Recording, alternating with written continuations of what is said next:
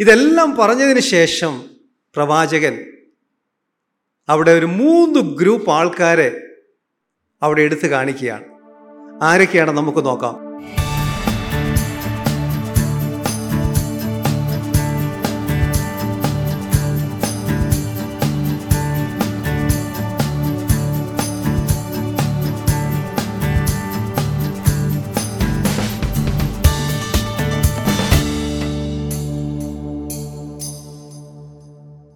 എഹെസ്കേൽ പ്രവചനം ഇരുപത്തിരണ്ടാം അധ്യായം അതിന്റെ മുപ്പതാമത്തെ വാക്യം. ഞാൻ ദേശത്തെ നശിപ്പിക്കാതെ വണ്ണം അതിന് മതിൽ കെട്ടി എന്റെ മുമ്പാകെ ഇടിവിൽ നിൽക്കേണ്ടതിന് ഒരു പുരുഷന് ഞാൻ അവരുടെ ഇടയിൽ അന്വേഷിച്ചു. ആരെയും കണ്ടില്ല താനും. നമുക്കൊന്നുകൂടെ വായിക്കാം വാക്യം. ഞാൻ ദേശത്തെ നശിപ്പിക്കാതെ വണ്ണം അതിന് മതിൽ കെട്ടി എന്റെ മുമ്പാകെ ഇടിവിൽ നിൽക്കേണ്ടതിന് ഒരു പുരുഷന് ഞാൻ അവരുടെ ഇടയിൽ അന്വേഷിച്ചു. ആരെയും കണ്ടില്ല താനും. എഹസ്കിയൽ പ്രവചനം. ഞാൻ അതിന്റെ ഒത്തിരി ഹിസ്റ്ററിയിലേക്ക് പോകാൻ ആഗ്രഹിക്കുന്നില്ല. ബാബിലോൺ എന്ന് പറയുന്ന ജാതീയ രാജ്യം.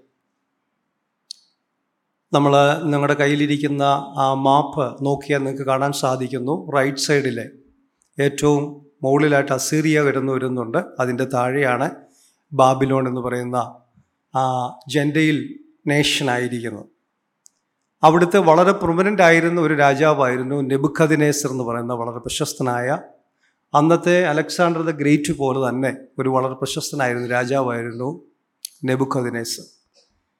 നമ്മൾ വേൾഡ് ഹിസ്റ്ററി ഒക്കെ വായിക്കുമ്പോഴും ബൈബിൾ ചരിത്രങ്ങൾ വായിക്കുമ്പോഴും നിങ്ങൾക്കത് മനസ്സിലാക്കുവാൻ സാധിക്കുന്നുണ്ട്. ബി സി അറുന്നൂറ്റി ഏഴിൽ ഇദ്ദേഹം ആദ്യം ബാബിലോണിൽ നിന്ന് മരുഭൂമി വഴി കയറി വലിയൊരു ആർമിയായിട്ട് കടന്നു വന്ന് യഹൂദന്മാരെ ടാർജറ്റ് ചെയ്തുകൊണ്ട് കടന്നു വന്ന് പ്രത്യേകിച്ച് ജുഡിയ എന്ന് പറയുന്ന ആ ദേശത്ത് കടന്നു വന്ന് അറ്റാക്ക് ചെയ്ത് വലിയൊരു ഗ്രൂപ്പിനെ അവരെന്ത് ചെയ്തു? ക്യാപ്റ്റീവ്സ് അല്ല അടിമകളായിട്ട് എന്ത് ചെയ്തു? പിടിച്ചുകൊണ്ട് പോയി. B C six zero seven അന്ന് പോയ ഒരാളായിരുന്നു ദാനിയൽ. ആദ്യത്തെ ഡിപ്പോർട്ടേഷൻ നമ്മൾ പറയും. എന്നാൽ അതിനുശേഷം B C five ninety seven B C five ninety സെവനിൽ രണ്ടാമത് കൊണ്ടുപോയ ഗ്രൂപ്പിൽപ്പെട്ട ഒരാളായിരുന്നു നമ്മളിപ്പം വായിച്ച എഹസ്കിയൽ അല്ലെങ്കിൽ എസക്കിയൽ എന്ന് പറയുന്ന വ്യക്തി. മൂന്നാമത്തെ പ്രാവശ്യം ഫൈനലായിട്ട് അദ്ദേഹം വലിയൊരു ഹ്യൂജ് ആർമിയായിട്ട് കടന്നു വന്നു. അദ്ദേഹം എരിശിലേമിനെ അറ്റാക്ക് ചെയ്തു. അങ്ങനെ എരിശിലേം ദേവാലയം തന്നെ എന്ത് ചെയ്തു? നശിക്കപ്പെട്ടു ഒത്തിരി പേരെ ചെതിരിച്ചു ഒത്തിരി ഫാമിലീസ് തകർക്കപ്പെട്ടു. മക്കളും മാതാപിതാക്കളും എല്ലാം ഒത്തിരി സ്കാറ്റേഡായി തീർന്നു വലിയൊരു മാസക്കറിങ് എന്നൊക്കെ പറയാം. ഒരു വലിയ ഒരു കൂട്ടക്കൊല തന്നെ ദേശത്തുണ്ടായി വലിയ വിലാപമായിരുന്നു. അങ്ങനെയായിരുന്നു വലിയൊരു വിപത്ത് എരിശിലേമിലുണ്ടാകും അങ്ങനെ മൂന്ന് പ്രാവശ്യം കടന്നു വന്ന് രണ്ടാമത്തെ പ്രാവശ്യം ആര് കടന്നുപോയി? നമ്മുടെ ഹെസ്കിയൽ അല്ലെങ്കിൽ യസക്കിയൽ കടന്നു പോകാനിടയായി തീർന്നു. അദ്ദേഹം അവിടെ ചെന്ന് ഒരു നദീതീരത്താണ് തന്റെ ശുശ്രൂഷകൾ കൂടുതലും നടത്തിക്കൊണ്ടിരുന്നത്. നമ്മൾ വേദപുസ്തകം പഠിക്കുമ്പോൾ അദ്ദേഹത്തിന്റെ പശ്ചാത്തലത്തെക്കുറിച്ച് പഠിക്കുന്ന അദ്ദേഹം ഒരു പ്രീസ്റ്റ്ലി ഫാമിലിയിൽപ്പെട്ട ഒരാളായിരുന്നു. പ്രീസ്റ്റ്ലി ഫാമിലി അല്ലെങ്കിൽ ഒരു പൗരോഹിത്യ ലൈനേജിൽ വംശാവലിയിൽപ്പെട്ട ഒരാളായിരുന്നു ഈ വ്യക്തി. എന്നാൽ എന്താ സംഭവിച്ചെന്ന് വെച്ചാൽ ഇദ്ദേഹത്തിന്റെ ശുശ്രൂഷയെ ദൈവം ഒന്നും മാറ്റി. ചില സമയത്ത് ദൈവം നമ്മുടെ കോളിങ്ങിനെയൊക്കെ എന്ത് ചെയ്യും? ഒന്ന് ഷിഫ്റ്റ് ചെയ്യും. ഇദ്ദേഹം ഇത് ദൈവം ഒന്ന് മാറ്റിയിട്ട് അദ്ദേഹത്തെ ആ പ്രീസ്റ്റ്ലി മിനിസ്ട്രി എന്നൊരു പ്രോഫറ്റിക്കൽ മിനിസ്ട്രിയിലേക്ക് എന്ത് ചെയ്തു?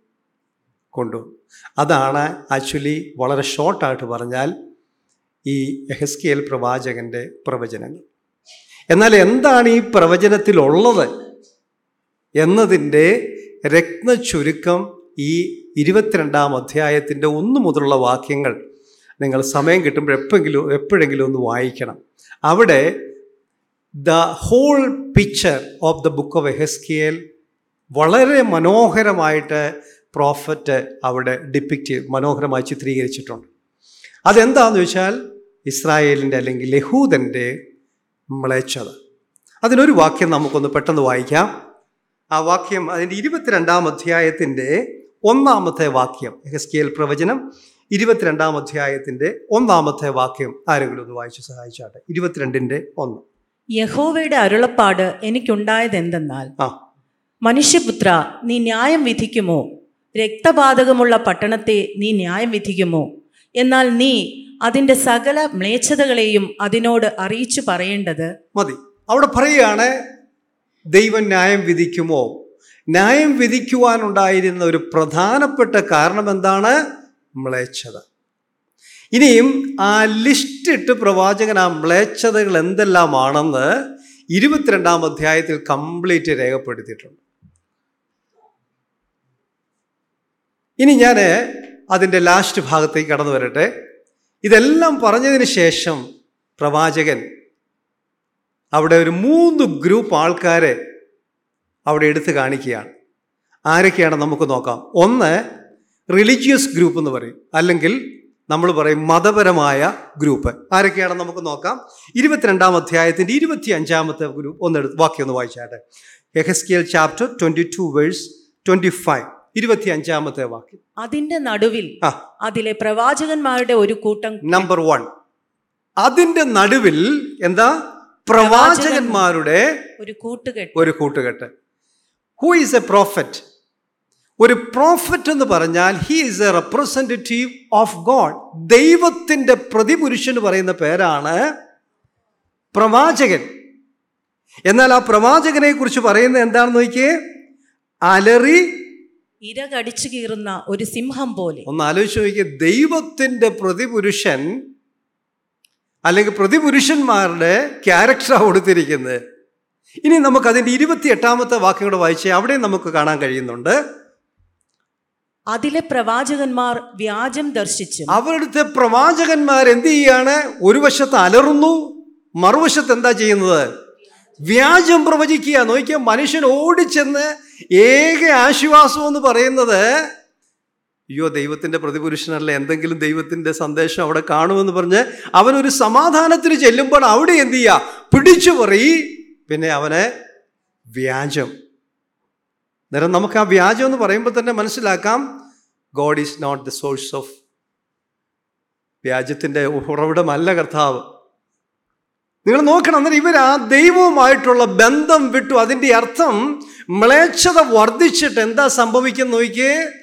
എൽ ആത്മീയമായ മേഖലകൾ അല്ലെങ്കിൽ റിലീജിയസ് ഏരിയ കംപ്ലീറ്റ് എന്തായിത്തീരുന്നു?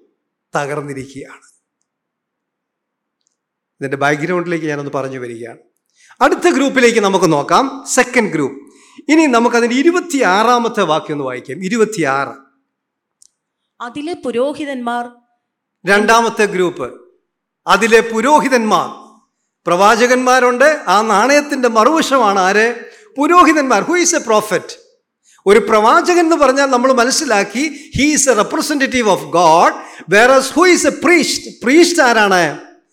മനുഷ്യ അല്ലെങ്കിൽ ജനത്തിന്റെ പ്രതിപുരുഷന്മാരാണ് പുരോഹിതന്മാർ. അവരെ പുരോഹിതന്മാരെ കുറിച്ച് പറഞ്ഞിരിക്കുന്നു അവരെന്താ ചെയ്യുന്നത്? എന്റെ ന്യായപ്രമാണത്തോട് ദ്രോഹം ചെയ്ത് എന്റെ ന്യായപ്രമാണത്തോട് ദ്രോഹം ചെയ്ത് എന്റെ വിശുദ്ധ വസ്തുക്കളെ എന്റെ. വിശുദ്ധ വസ്തുക്കളെ അശുദ്ധമാക്കുന്നു. Holy of holies holy outer court ഇങ്ങനെയുള്ള സ്ഥലങ്ങളിൽ വെച്ചിരിക്കുന്ന ദൈവത്തെ ആരാധിക്കാൻ വേണ്ടി ജനങ്ങൾ വന്ന് വളരെ ഭക്തിപൂർവം വളരെ ഹോളി ആയിട്ട് കാണുന്ന അനേക ഹോളി ഇൻസ്ട്രുമെന്റ്സ് അവിടെയുണ്ട്. അതിനെ മുഴുവൻ എന്താക്കി തീർക്കുന്നു? നിങ്ങൾ നോക്കണം. പ്രവാചകൻ നമ്മൾ മുമ്പ് വായിച്ച വാക്യത്തിലേക്ക് വരുന്നതിന് മുമ്പ് അതിന്റെ ബാക്ക്ഗ്രൗണ്ടാണ് കാണുന്നത്. മ്ലേച്ഛത കൊണ്ട് നിറഞ്ഞു റിലീജിയസ് മേഖലകൾ മതപരമായ മേഖലകൾ ആത്മീയ മേഖലകൾ മുഴുവൻ തകർന്നു. Let's come to the next സെക്ഷനിലേക്ക് കടന്നു വരാം. അടുത്ത സെക്ഷൻ നമുക്ക് വായിക്കേണ്ടത് അതിന്റെ ഇരുപത്തി ഏഴാമത്തെ ഭാഗം same chapter verse twenty seven ഒന്ന് വായിക്കാം. അതിന്റെ നടുവിലെ പ്രഭുക്കന്മാർ. അതിന്റെ നടുവിലെ പ്രഭുക്കന്മാർ. മതി. നമ്മളെ നമ്മൾ ഈ പ്രഭുക്കന്മാർ എന്ന് പറയുന്ന വേറൊരു ഗ്രൂപ്പിനെ കാണാൻ പോവാ. പൊളിറ്റിക്കൽ മേഖലയാണ്. ഈ പ്രഭുക്കന്മാർ എന്ന് പറയുന്നത് അന്നത്തെ കാലത്തെ റൂളേഴ്സാണ് അവരെ വിളിക്കുന്ന പേരാണ് പ്രഭുക്കന്മാർ നിങ്ങൾ നോക്കി ഈ പ്രഭുക്കന്മാരെ കുറിച്ച് എന്താ എഴുതിയിരിക്കുന്നത്? ലാഭമുണ്ടാക്കേണ്ടതിന് ഇര കടിച്ചു കീറുന്ന ഇര കടിച്ചു കീറുന്ന ചെന്നായ്ക്കളെ പോലെ നിങ്ങൾ നോക്കിയ രാഷ്ട്രീയ മേഖല നമ്മുടെ ഇന്നത്തെ രാജ്യത്തെ രാഷ്ട്രീയ മേഖലയുമാണ് സമയം കിട്ടുമ്പോൾ നിങ്ങൾ എന്ത് ചെയ്താൽ മതി? ഒന്ന് പഠിച്ചു നോക്കണം. ന്യൂസ് പേപ്പറും ഒക്കെ ആയിട്ട് എടുത്തിരുന്ന് നിങ്ങളതൊന്ന് വായിച്ചു നോക്കുമ്പോഴാണ് പത്രത്തിൽ പറഞ്ഞിരിക്കുന്നതിന്റെ പൂർത്തീകരണം വേദപുസ്തകത്തിൽ കാണുവാൻ സാധിക്കുന്നത്. രാഷ്ട്രീയ മേഖലകൾ തകർന്നുകൊണ്ടിരിക്കുന്നു. നോക്കിയേ. ഇനിയും മറ്റൊരു മേഖലയോട് പറഞ്ഞ് ഞാൻ ആ ഭാഗം അവസാനിപ്പിച്ചിട്ട് നമ്മുടെ പോയിന്റിലേക്ക് കടന്നു വരാം. അടുത്ത മേഖല ഇരുപത്തി ഒൻപതാമത്തെ വാക്യം. Same chapter verse twenty nine ദേശത്തിലെ ജനം. മൂന്നാമത്തെ ഗ്രൂപ്പ്. ആരാണ്. ജനം. നോക്കിയേ ദൈവത്തിന്റെ പ്രതിപുരുഷന്മാരെ ജനത്തിന്റെ പ്രതിപുരുഷന്മാര് മൂന്ന് ജനം. ജനത്തിന്റെ അവസ്ഥയിലേക്ക് നമുക്ക് നോക്കാം. എന്താ ജനത്തിന്റെ അവസ്ഥ? ഞെരുക്കം ചെയ്യുകയും ഞെരുക്കം ചെയ്യുകയും പിടിച്ചു പറിക്കുകയും പിടിച്ചു പറിക്കുകയും. എളിയവനെ ശരിക്കും പറഞ്ഞാൽ നേരെ ചൊവ്വ വീട്ടിൽ നിന്ന് ഇറങ്ങിയാൽ തിരിച്ചു വരുമെന്നുള്ളതിന് യാതൊരു ഗ്യാരണ്ടിയും ഇല്ല. പോകുന്ന വഴിക്ക് ഏത് മനുഷ്യനായാലും ശരി അവനെ എന്ത് ചെയ്യുക? നിങ്ങളൊന്ന് ആലോചിച്ച് നോക്കി. ഈ ആരാധന കഴിഞ്ഞ് ഇങ്ങനെ ഒരു ഗ്രൂപ്പ് വെളിയിലുണ്ടെന്ന് പറഞ്ഞാൽ നമുക്ക് സ്വന്തം സന്തോഷത്തോടെ നിന്ന് ഇറങ്ങാൻ പറ്റുമോ ഇതെല്ലാം ദൈവം മനോഹരമായി പ്രവാചകന്റെ മുമ്പിൽ വരച്ചു കാണിച്ചിട്ട് നമ്മുടെ വാക്യത്തിലേക്ക് വരികയാണ്. എന്താ വാക്യം? വായിക്കാം. മുപ്പതാമത്തെ വാക്യം ഒന്നുകൂടെ വായിക്കാം. ഞാൻ ദേശത്തെ നശിപ്പിക്കാതെ ഞാൻ ദേശത്തെ നശിപ്പിക്കാൻ പോവുക. കാരണം എന്റെ പ്രതിപുരുഷന്മാർ നിങ്ങളുടെ പ്രതിപുരുഷന്മാർ എന്റെ ജനം മുഴുവൻ തകർന്നിരിക്കുക സകലമാന മനുഷ്യൻ തകർന്നിരിക്കുക. എന്നിട്ട് പറയുകയാണ് അതിന് മതിൽ അതിന് മതിൽ കെട്ടി എന്റെ മുമ്പാകെ ഇട- ഇടവിൽ നിൽക്കേണ്ടതിന് ഒരു പുരുഷനെ ഞാൻ അവരുടെ ഇടയിൽ ഒരു ചേർച്ച ചേർച്ച് അന്വേഷിച്ച് നല്ല പറയുന്നു. പിന്നെ എന്താ? പുരുഷൻ. ദൈവം ഒരാളെ അന്വേഷിക്കുക. ഇന്ന് ഈ ചോദ്യത്തിന് ഒരു ഉത്തരം കൊടുക്കാൻ നമുക്ക് സാധിക്കും. ദൈവം ഒരു വലിയ ചോദ്യവുമായിട്ട് ഈ സൺഡേയിൽ ഈ ചേർച്ചിൽ ഹൗസ് ഓഫ് പ്രെയറിൽ വന്നിരിക്കുക. ഇന്ന് ദൈവത്തിന്റെ പരിശുദ്ധാത്മാവ് നമ്മൾ ഓരോരുത്തരും പ്രാർത്ഥിക്കണം. കർത്താവെ എന്നോട് അവിടുത്തെ പരിശുദ്ധാത്മാവ് സംസാരിക്കണം. ഒരുപക്ഷെ അങ്ങായിരിക്കും അങ്ങ് എന്നോട് സംസാരിക്കുകയാണെങ്കിൽ കർത്താവ് എനിക്ക് അതിന്റെ ഉത്തരം കൊടുക്കുവാൻ സാധിക്കണം. കണ്ണുകളടയ്ക്കാം നമുക്കൊരു വാക്ക് പ്രാർത്ഥിക്കാം. ഞങ്ങളുടെ കർത്താവെ അവിടുത്തെ പരിശുദ്ധാത്മാവ് ഞങ്ങളുടെ നടുവിലുള്ളതിനായി സ്തോത്രം. അവിടുത്തെ വചനം ഞങ്ങൾക്ക് നൽകി തന്നതിനായി സ്തോത്രം. കർത്താവെ ഞങ്ങൾ അല്പസമയം അവിടുത്തെ വചനത്തിന്റെ മുമ്പാകെ ഇരിക്കുന്നു. ദൈവത്തിന്റെ പരിശുദ്ധാത്മ ഞങ്ങളോട് സംസാരിക്കണം. ദൈവം ഇന്നത്തെ ഞങ്ങളുടെ ഭൂമിയുടെ അവസ്ഥ ഞങ്ങളുടെ രാജ്യത്തിന്റെ അവസ്ഥ ഈ ലോകത്തിന്റെ അവസ്ഥ കർത്താവിന്റെ ഇടയ്ക്ക് അങ്ങ് ഞങ്ങളെ അന്വേഷിക്കുന്നു എന്ന് ഞങ്ങൾ മനസ്സിലാക്കും. എന്നാൽ കർത്താവെ ഞങ്ങൾക്ക് അതിനൊരു ഉത്തരം പറഞ്ഞ് നീ ആരാധന കഴിഞ്ഞ് കടന്നു പോകുവാൻ കർത്താവ് സഹായിക്കണം.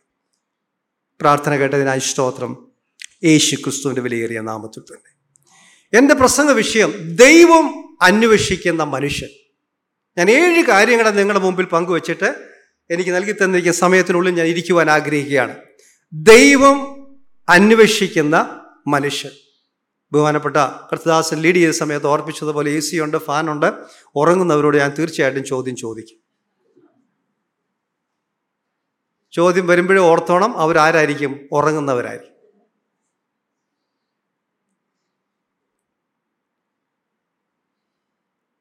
ദൈവം അന്വേഷിക്കുന്ന മനുഷ്യൻ എപ്രകാരമുള്ളവനായിരിക്കണം.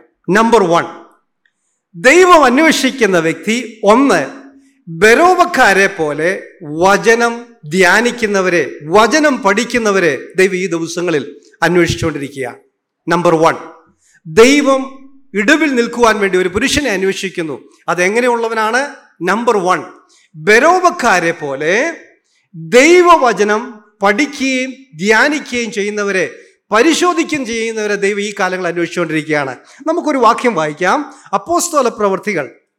അതിന്റെ പതിനേഴാമത്തെ അധ്യായത്തിലേക്ക് നമുക്കൊന്ന് കടന്നു വരാം. അപ്പോസ്തോല പ്രവൃത്തികൾ പതിനേഴാം അധ്യായം. അതിന്റെ പതിനേഴാം അധ്യായത്തിന്റെ പത്താമത്തെ വാക്യം ഒന്ന് വായിച്ച് സഹായിക്കണം. അപ്പോസ്തോല പ്രവൃത്തികൾ പതിനേഴാം അധ്യായം പത്താമത്തെ വാക്യം. സഹോദരന്മാർ ഉടനെ രാത്രിയിൽ തന്നെ പൗലോസിനെയും ഷീലാസിനെയും ബെരോവയ്ക്ക് പറഞ്ഞയച്ചു. അവിടെ എത്തിയാറെ അവർ യഹൂദന്മാരുടെ പള്ളിയിൽ പോയി. വായിച്ചു? അവർ അവർ തെസലോനിക്കയിലുള്ളവരെക്കാൾ ഉത്തമന്മാരായിരുന്നു. അവർ വചനം പൂർണ ജാഗ്രതയോടെ കൈക്കൊണ്ടതല്ലാതെ അത് അങ്ങനെ തന്നെയോ എന്ന് ദിനം പ്രതി അവർ അങ്ങനെ തന്നെയോ എന്ന് എന്ത് ചെയ്തു? ദിനം പ്രതി എന്ത് ചെയ്തു? തിരുവഴുത്തുകളെ പരിശോധിച്ചു. നോക്കും. വല്ലപ്പോഴും ബൈബിൾ എടുത്തെന്നല്ല പറയുന്നത്. പിന്നെ എന്താണ്? ദിനം പ്രതി. പ്രിയമുള്ള ദൈവമക്കളെ ഇന്ന് രാവിലെ ഞാൻ നിങ്ങളോട് ഓർപ്പിക്കട്ടെ ദൈവം നമുക്ക് ഇത്ര മനോഹരമായ ഒരു വചനം തന്നതിനായി നമുക്ക് ദൈവത്തിന് സ്തോത്രം ചെയ്യാം. ഏബ്രഹാം ലിങ്കൻ ഇങ്ങനെ പറയാൻ തീർന്നു the greatest gift God has ever given to human being is the word of God ദൈവം മനുഷ്യന് കൊടുത്ത ഏറ്റവും വലിയൊരു സമ്മാനം ഉണ്ടെങ്കിൽ അത് വേറൊന്നുമല്ല. എന്താണ്? ഞാൻ എപ്പോഴും പറയുന്നൊരു കാര്യമാണ് ഇത് എന്റെ ജീവിതത്തിൽ നിന്ന് മാറ്റിയാൽ എന്റെ ശ്വാസം പോയി. ഇതില്ലാതെ നമുക്ക് ഒരിക്കലും ജീവിക്കാൻ സാധിക്കത്തില്ല. എന്താണ് വേദപുസ്തകത്തിന്റെ പ്രത്യേകത? വേദപുസ്തകത്തിന്റെ പ്രത്യേകത എന്താണെന്ന് വെച്ചാൽ ഇതിന്റെ ഏറ്റവും വലിയൊരു പെക്കൂലിയാരിറ്റി എന്ന് പറഞ്ഞാൽ ഇത് നമ്മൾ വായിക്കുമ്പോൾ ഇത് നമ്മളെയും വായിക്കുന്നു എന്നുള്ളതാണ്. മറ്റേത് പുസ്തകം നിങ്ങൾ എടുത്തോ ആ പുസ്തകങ്ങളൊന്നും നമ്മളെ വായിക്കത്തില്ല. But when you read the word of God word of God നമ്മളെ വായിക്കുന്നു. എത്ര മനോഹരമായ ഒരു പുസ്തകമാണ്. മാത്രമല്ല നിങ്ങൾ നോക്കിയോ നിങ്ങൾ ഏത് പുസ്തകം നിങ്ങൾ എടുത്തു നോക്കിയോ ആ പുസ്തകങ്ങളെല്ലാം ഒരു പത്ത് വർഷം കഴിയുമ്പോൾ അതിന്റെ റിവൈസ്ഡ് വേഴ്സൺ ഇറക്കും. പരിഷ്കരിച്ച കോപ്പി ഇറക്കും. എന്നാൽ പരിഷ്കരിച്ച കോപ്പി ആവശ്യമില്ലാത്തൊരു പുസ്തകം ലോകത്തിലുണ്ടെങ്കിൽ അത് ഏത് മാത്രമേ ഉള്ളൂ? വിശുദ്ധ വേദപുസ്തകം. അല്ലേ ലുയ്യ മാത്രമല്ല ഈ വേദപുസ്തകത്തിന്റെ മറ്റൊരു പ്രത്യേകത എന്താണെന്നറിയോ? ഇതിന് വിളിച്ചിരിക്കുന്ന പേരാണ് കണ്ണാടി. ഒരു മനുഷ്യന്റെ യഥാർത്ഥ ചിത്രം എവിടെ കാണാൻ സാധിക്കുന്നുണ്ട്? വേദപുസ്തകത്തിൽ കാണാൻ സാധിക്കുന്നുണ്ട്. മറ്റൊരു ഈ പേര് ഈ വേദപുസ്തകത്തിന് കൊടുത്തിട്ടുണ്ട്. അതെന്താണെന്നറിയാവോ? വെള്ളം. എന്താണെന്നറിയോ? നമ്മൾ കണ്ണാടിയിലൂടെ നോക്കുമ്പോൾ ചില കറകളൊക്കെ കാണുന്നുണ്ടെങ്കിൽ ഈ വെള്ളം ഉപയോഗിച്ച് അത് എന്ത് ചെയ്യാൻ പറ്റും? അത് കഴുകിക്കളയാൻ സാധിക്കും. മറ്റൊരു പേര് ഇതിന് കൊടുത്തിട്ടുണ്ട്. എന്താണെന്നറിയോ? തേൻ. എന്താ തേന്റെ പ്രത്യേകത? നമുക്ക് കാണുവാൻ സാധിക്കുന്നത് ഏത് ബലഹീനനായിരിക്കുന്ന മനുഷ്യനും പുഷ്ടി കൊടുക്കുന്ന ഒരു സാധനമാണ് അത്. ഇത്ര മനോഹരമായ ഒരു വേദപുസ്തകം ദൈവം നമുക്ക് സമ്മാനിച്ചതിനായി നമുക്ക് ദൈവത്തിന് സ്തോത്രം ചെയ്യാം. അല്ലേ ലൂയ്യ നിങ്ങൾ ഒരുപക്ഷെ കേട്ട് കാണുമായിരിക്കാം. സാർ വോൾട്ടയർ എന്ന് പറയുന്ന വളരെ പ്രശസ്തനായ ലോകത്തിലെ ഏറ്റവും വലിയ ലൈബ്രറി ഉടമസ്ഥൻ. അദ്ദേഹം മരിക്കാൻ കിടക്കുകയാണ്. തന്റെ മകനെ വിളിച്ചിട്ട് പറഞ്ഞു നീ ഓടിച്ചെന്ന് ആ പുസ്തകം എടുത്തുകൊണ്ട് വരാൻ പറഞ്ഞു. ഒരെണ്ണം മോൻ മകൻ വളരെ തരിച്ചു നിന്നു. മകനും ഡാഡിയോട് ചോദിച്ചു daddy what you mean by that ഏത് പുസ്തകമാണെന്ന് പറ. ഉടനെ ആ പിതാവ് പറഞ്ഞു മോനെ ഒരൊറ്റ പുസ്തകമേ ഉള്ളൂ എന്റെ ലൈബ്രറിയിൽ പുസ്തകം എന്നറിയപ്പെടുവാൻ അത് ഏതേ ഉള്ളൂ. വേദപുസ്തകം അത് എടുത്തുകൊണ്ട് വരാൻ പറഞ്ഞു. സ്തോത്രം. അല്ലേ ലൂയ്യ അതുപോലെ നിങ്ങൾക്ക് എല്ലാവർക്കും അറിയാം ഒരു വലിയ നാസ്തികനായിരുന്നു വളരെ പ്രശസ്തനായിരുന്നു സാർ വോൾട്ടയർ. നിങ്ങൾക്ക് എല്ലാവർക്കും അറിയാവുന്ന ആളാണ്. എന്താ സാർ വോൾട്ടയറിന് പറ്റിയത്? അദ്ദേഹം വിളിച്ചു പറഞ്ഞു ഏതാനും നൂറ്റാണ്ടുകൾ കഴിയുമ്പോൾ ഈ പുസ്തകം ഭൂമിയുടെ മുഖത്ത് കാണത്തില്ലെന്ന് പറഞ്ഞു. എന്താ സംഭവിച്ചത്? അദ്ദേഹത്തിന്റെ വീടും അദ്ദേഹത്തിന്റെ പ്രസ്സുമാണ് ജനീവ ബൈബിൾ സൊസൈറ്റിയായിട്ട് പിന്നീട് മാറുവാനിടയായി തീർന്നത്. ഇത്ര മനോഹരമായ ഒരു വേദപുസ്തകം നമുക്കുള്ളതിനായി സ്തോത്രം ചെയ്യാം. ഹാലിബ് ടിമർ എന്ന് പറയുന്ന ലോകത്തിലെ വളരെ പ്രശസ്തനായിരുന്ന അമേരിക്കയിലെ റിസർച്ച് സെന്ററിന്റെ ബ്യൂറോ ആയിരുന്ന ഹാലി ടിമർ ഇങ്ങനെ പറഞ്ഞു ബൈബിളിൽ ഒരു മിസ്റ്റേക്ക് കാണിക്കാവുന്നുണ്ടെങ്കിൽ ഞാൻ പതിനായിരം ഡോളർ സമ്മാനമായിട്ട് കൊടുക്കാമെന്ന് പറഞ്ഞു. എന്ത് ചെയ്തു? ഓരോരുത്തരും ഓരോ ചോദ്യങ്ങളുമായിട്ട് കടന്നു വന്നു. ഹാലി ട്യൂമറിന് പതിനായിരം രൂപ പോകാതിരിക്കാൻ വേണ്ടി വേദപുസ്തകം ശക്തമായിട്ട് വായിക്കാൻ തുടങ്ങി. അവസാനം അദ്ദേഹം രക്ഷിക്കപ്പെടാനിടയായി തീർന്നു എന്നിട്ട് അദ്ദേഹം എന്ത് ചെയ്തു? ആ പതിനായിരം ഡോളർ കൊണ്ട് പുസ്തകം ഇറക്കിയിട്ട് ഇങ്ങനെ പറഞ്ഞു there is no mistake in the Bible സ്തോത്രം. ദൈവം ഈ ദിവസങ്ങളിൽ അന്വേഷിക്കുകയാണ്. ഈ പുസ്തകം വായിക്കുകയും ധ്യാനിക്കുകയും ചെയ്യുന്നവർ പ്രിയമുള്ളവരെ നമ്മളൊക്കെ രാവിലെ എഴുന്നേറ്റാൽ ആദ്യം എടുക്കുന്നത് എന്താ? ഞാൻ അതിനെതിരായിട്ടല്ല ഞാൻ ഉപയോഗിക്കുന്ന ആളാണ് നമ്മൾ എന്ത് ചെയ്യാം നമ്മുടെ ഹോൾ ഡേ ഡിസ്ചാർജ് ചെയ്യപ്പെടാൻ പറ്റുന്ന ഏറ്റവും വലിയൊരു സാധനമാണ് എന്താ? ഇതെടുത്താൽ മതി. നമ്മൾ എഴുന്നേറ്റാൽ ആദ്യം ചെയ്യേണ്ട എന്താണെന്നറിയോ ഈ പുസ്തകം വായിക്കണം. കർത്താവിനോട് പറയാം കർത്താവെ lord father tell me what I should learn from this book എന്താ വേദപുസ്തകത്തിന്റെ പ്രത്യേകത? പ്രാർത്ഥന നമ്മൾ ദൈവത്തോടാണ് പ്രാർത്ഥിക്കാൻ പ്രാർത്ഥന എന്ന മാധ്യമത്തിലൂടെ ദൈവത്തോട് സംസാരിക്കുന്നെങ്കിൽ ദൈവം നമ്മോട് സംസാരിക്കുന്ന ഏതിലൂടെയാണ്? വിശുദ്ധ വേദപുസ്തകത്തിലൂടെയാണ്. അതുകൊണ്ടാണ് ഞങ്ങളൊരു ബൈബിൾ ക്ലാസ് ആരംഭിക്കാനിടയായി തീർന്നു ഇന്നലെ ഇവിടെ വെച്ചൊരു ഗ്രാജുവേഷനൊക്കെ നടക്കുവാനിടയായി തീർന്നു. ബഹുമാനപ്പെട്ട ഏബ്രാം സാർ അവിടെ വന്ന് ഒരു വർഷത്തോളം താമസിച്ച് പഠിച്ചു. അതിന്റെ ശേഷം ബാക്കിയുള്ള പലരും ഇവിടുന്ന് പഠിക്കുവാനിടയായി തീർന്നു. ഓൺലൈനിലൂടെ എത്ര പേരെ പഠിച്ചിറങ്ങുവാനിടയായി തീർന്നു. ഏതാണ്ട് ആറായിരത്തിലധികം പേരെ പഠിച്ചിറങ്ങുവാൻ ദൈവം സഹായിച്ചു. അനേകർ പഠിച്ചുകൊണ്ടിരിക്കുന്നു. ഞാൻ നിങ്ങളോട് ഇന്ന് പകൽ ഒരു കാര്യം ഓർപ്പിക്കട്ടെ. ദൈവം അന്വേഷിക്കുന്ന വ്യക്തികൾ ആരാണ്? ഈ പുസ്തകം വായിക്കുന്നവരെ ധ്യാനിക്കുന്നവരുണ്ടോ ദൈവം അന്വേഷിക്കുകയാണ്. അതുകൊണ്ടാണ് തിമോത്തിയോസിനോട് പൗലൂസ് പറഞ്ഞ് വായന പ്രബോധനം ഉപദേശം എന്നിവയിൽ എന്ത് ചെയ്യണം? ശ്രദ്ധിക്കണം.